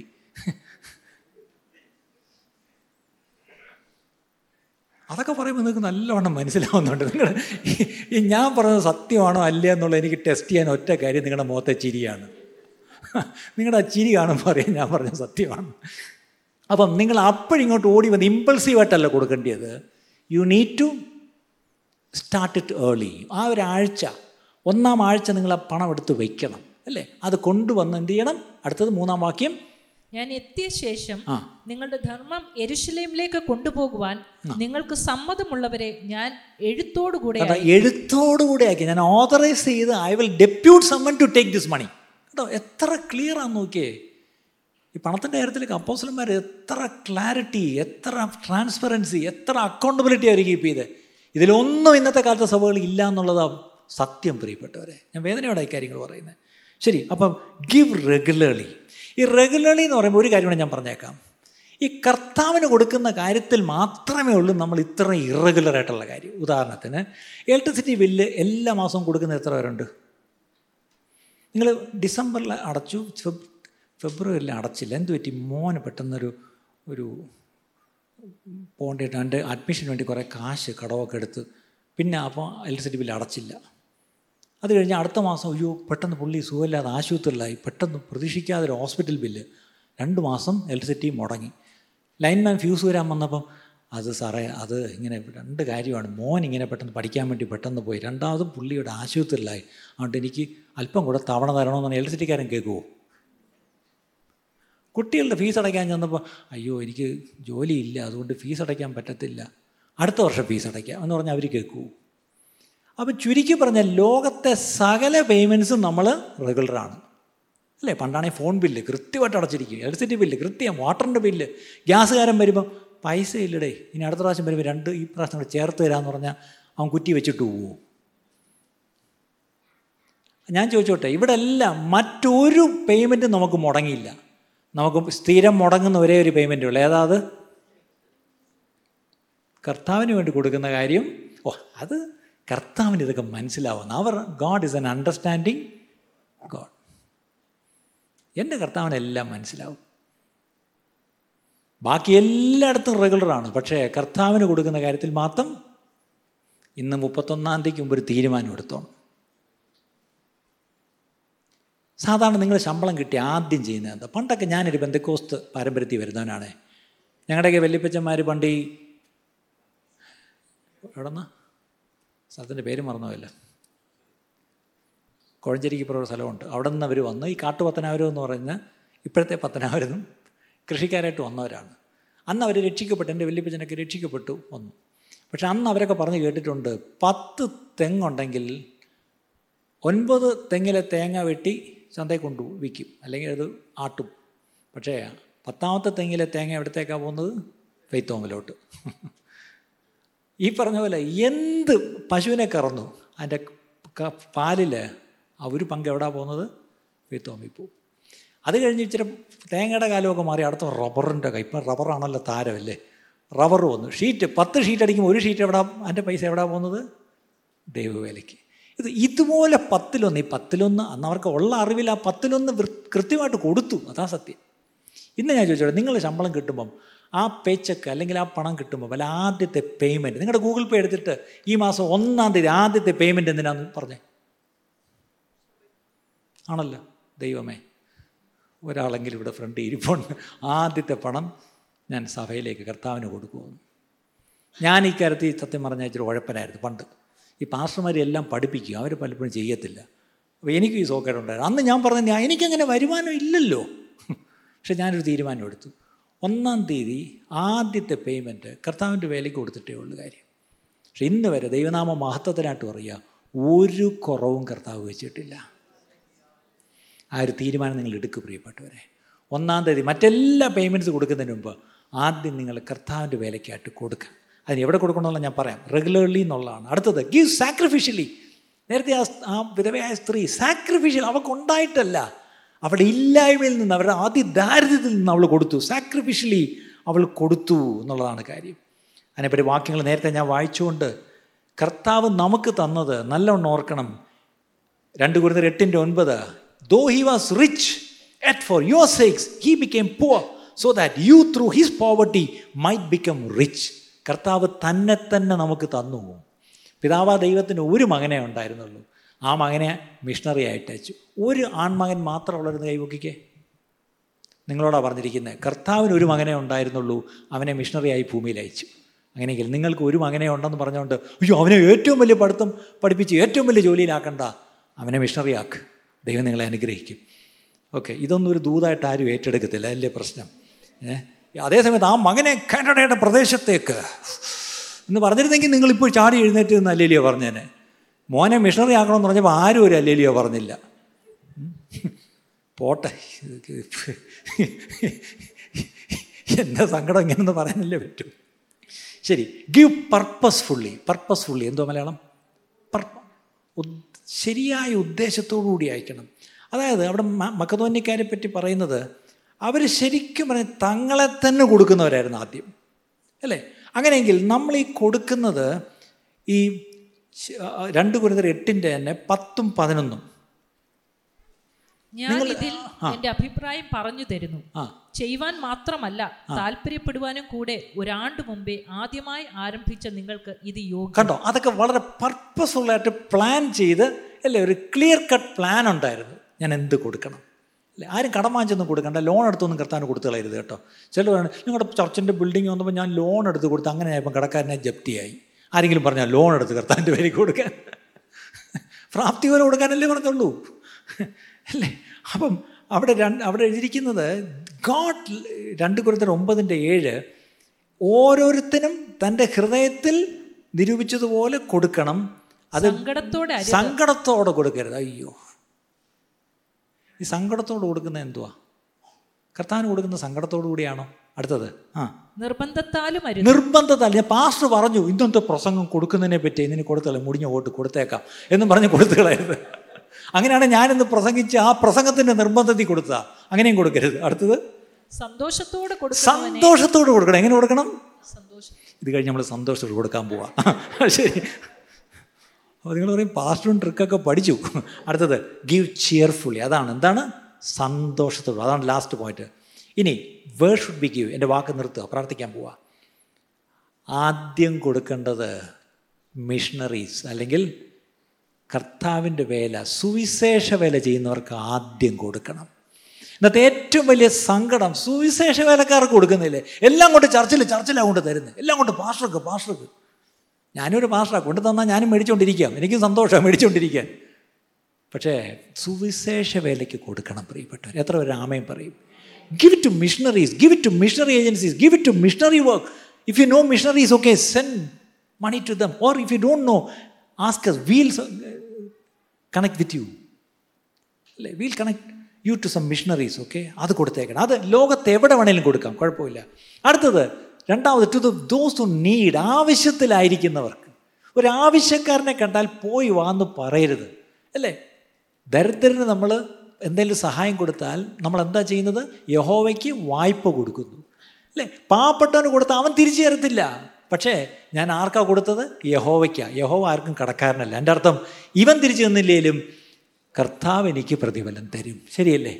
എന്റെ അപ്പനും അമ്മയും ഒത്തിരി പാങ്ങളെ സഹായിക്കുന്നവരായിരുന്നു. അങ്ങനെ പാങ്ങളെ സഹായിച്ച് ഞങ്ങളുടെ കുടുംബം മുടിഞ്ഞു പോയി എന്ന് പറഞ്ഞിരുന്ന കൈപൊക്കിക്കേ. എന്റെ വെല്ലുമിച്ചി ഒത്തിരി കൊടുക്കുമായിരുന്നു മുടിഞ്ഞു പോയി. അങ്ങനെ ഞങ്ങളുടെ കുടുംബം ക്ഷയിച്ചു പോയി എന്ന് പറഞ്ഞിട്ട് നോക്കിയേ. ഇന്ന് നിങ്ങൾ ഇരിക്കുന്ന എല്ലാവരും പറഞ്ഞൊരു സാക്ഷ്യം എനിക്കറിയാം. എന്താ? എന്റെ അപ്പൻ കൊടുക്കുന്നവനായിരുന്നു എന്റെ വല്യപ്പച്ചൻ കൊടുക്കുന്നവൻ എന്റെ എന്റെ അമ്മച്ചി കൊടുക്കുന്നവളായിരുന്നു. ഇല്ലാതെ അരി ഈ മുണ്ടിനകത്ത് ഇങ്ങനെ പൂഞ്ഞ് കെട്ടിക്കൊണ്ട് ദൈവവൽക്കാർ കൊടുക്കുമായിരുന്നു അല്ലേ? ഇങ്ങനെ കൊടുക്കുമെന്ന് സാക്ഷിയെ ഞാൻ കേട്ടിട്ടുള്ളൂ. പക്ഷെ അങ്ങനെ കൊടുത്ത ആരുടെയും തലമുറകൾ അവർ കഷ്ടപ്പെട്ടിട്ടില്ല. അവരെ ദൈവം മാനിച്ചിട്ടുണ്ട്. ഹാലലൂയ അങ്ങനെയെങ്കിൽ ആവശ്യത്തിലിരിക്കുന്നവർക്ക് കൊടുക്കണം പ്രിയപ്പെട്ടവരെ. ഇനി അത് കൊടുക്കുമ്പോൾ ഒരു ചെറിയ കാര്യം കൂടെ പറഞ്ഞേക്കാം. For Christians and even non Christians ചിലർ ചിന്തയുണ്ട് അത് വിശ്വാസികൾക്ക് ഞാൻ കൊടുക്കും. വിശ്വാസികൾക്ക് കൊടുക്കൂ. പണ്ട് ആർ സി സി നമ്മൾ പൊതി കൊടുത്തുകൊണ്ടിരുന്നു. അപ്പോൾ അന്നത്തെ വലിയ പ്രശ്നം. അത് വിശ്വാസികൾക്ക് അത് ക്രിസ്ത്യാനിക്ക് ഇനി അതിനെ വേറൊരു അന്നൊരു അങ്കിൾ പറഞ്ഞ കാര്യമുണ്ട്. ആ പൊതിയുടെ കൂടെ ട്രാക്റ്റും കൂടെ വെച്ച് കൊടുക്കണം. എടാ വിശക്കുന്നവൻ അവിടെ പൊതി കഴിച്ച് തിന്നു അവൻ ട്രാക്റ്റ് വായിക്കൂ. ഇതൊക്കെയാണ് നമ്മുടെ പ്രശ്നം. എടാ വിശന്നിരിക്കുന്നവൻ ആരായാലും വിശപ്പിന് മതമില്ല ഓർത്തോണം.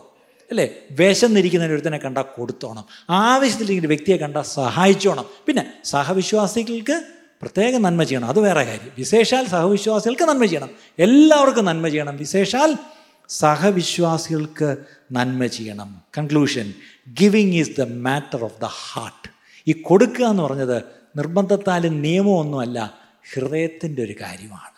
അല്ലേ? ഹൃദയം എന്റെ ഹൃദയം എവിടെ ഇരിക്കുന്നു? എവിടെ? നിക്ഷേപമുള്ളിടത്ത് എന്റെ ഹൃദയം ഇരിക്കും. അപ്പോൾ എനിക്ക് നിക്ഷേപത്തിലാണ് എന്റെ ഹൃദയമെങ്കിൽ ഒരിക്കലും ഒരാളുടെ കഷ്ടത ഞാൻ കാണത്തില്ല. ഒരാളുടെ ആവശ്യകത ഞാൻ മനസ്സിലാക്കത്തില്ല. കർത്താവിന്റെ വേലയെ എനിക്ക് പ്രശ്നമില്ല. കാര്യം എന്റെ ഹൃദയം ഇരിക്കുന്നത് മുഴുവൻ എന്റെ നിക്ഷേപത്തിലാണ്. എഴുന്നേറ്റ് നിൽക്കാൻ നമുക്ക് പ്രാർത്ഥിക്കാം. ദ ഗ്രേസ് ഓഫ് ഗിവിങ് ഇന്ന് let's excel in this grace of giving ഇന്ന് കേട്ട ഈ സന്ദേശം തീർച്ചയായിട്ടും നിങ്ങൾക്ക് അനുഗ്രഹമായിരുന്നു ഞങ്ങൾ വിശ്വസിക്കുന്നു. ഒരുപക്ഷെ നിങ്ങൾ ഇതുവരെയും ഈ ചാനൽ സബ്സ്ക്രൈബ് ചെയ്തിട്ടില്ലെങ്കിൽ ദയവായി ഇപ്പം തന്നെ ഒന്ന് സബ്സ്ക്രൈബ് ചെയ്യുക. ഈ സന്ദേശം മറ്റു ചിലർ കൂടി ഒന്ന് ഫോർവേഡ് ചെയ്ത് കൊടുക്കുക. നിങ്ങൾക്കിത് അനുഗ്രഹമായിരുന്നെങ്കിൽ തീർച്ചയായിട്ടും അത് മറ്റുള്ളവർക്കും ഒരു അനുഗ്രഹമായി തീരുവാൻ അത് കാരണമായി തീരും. God bless you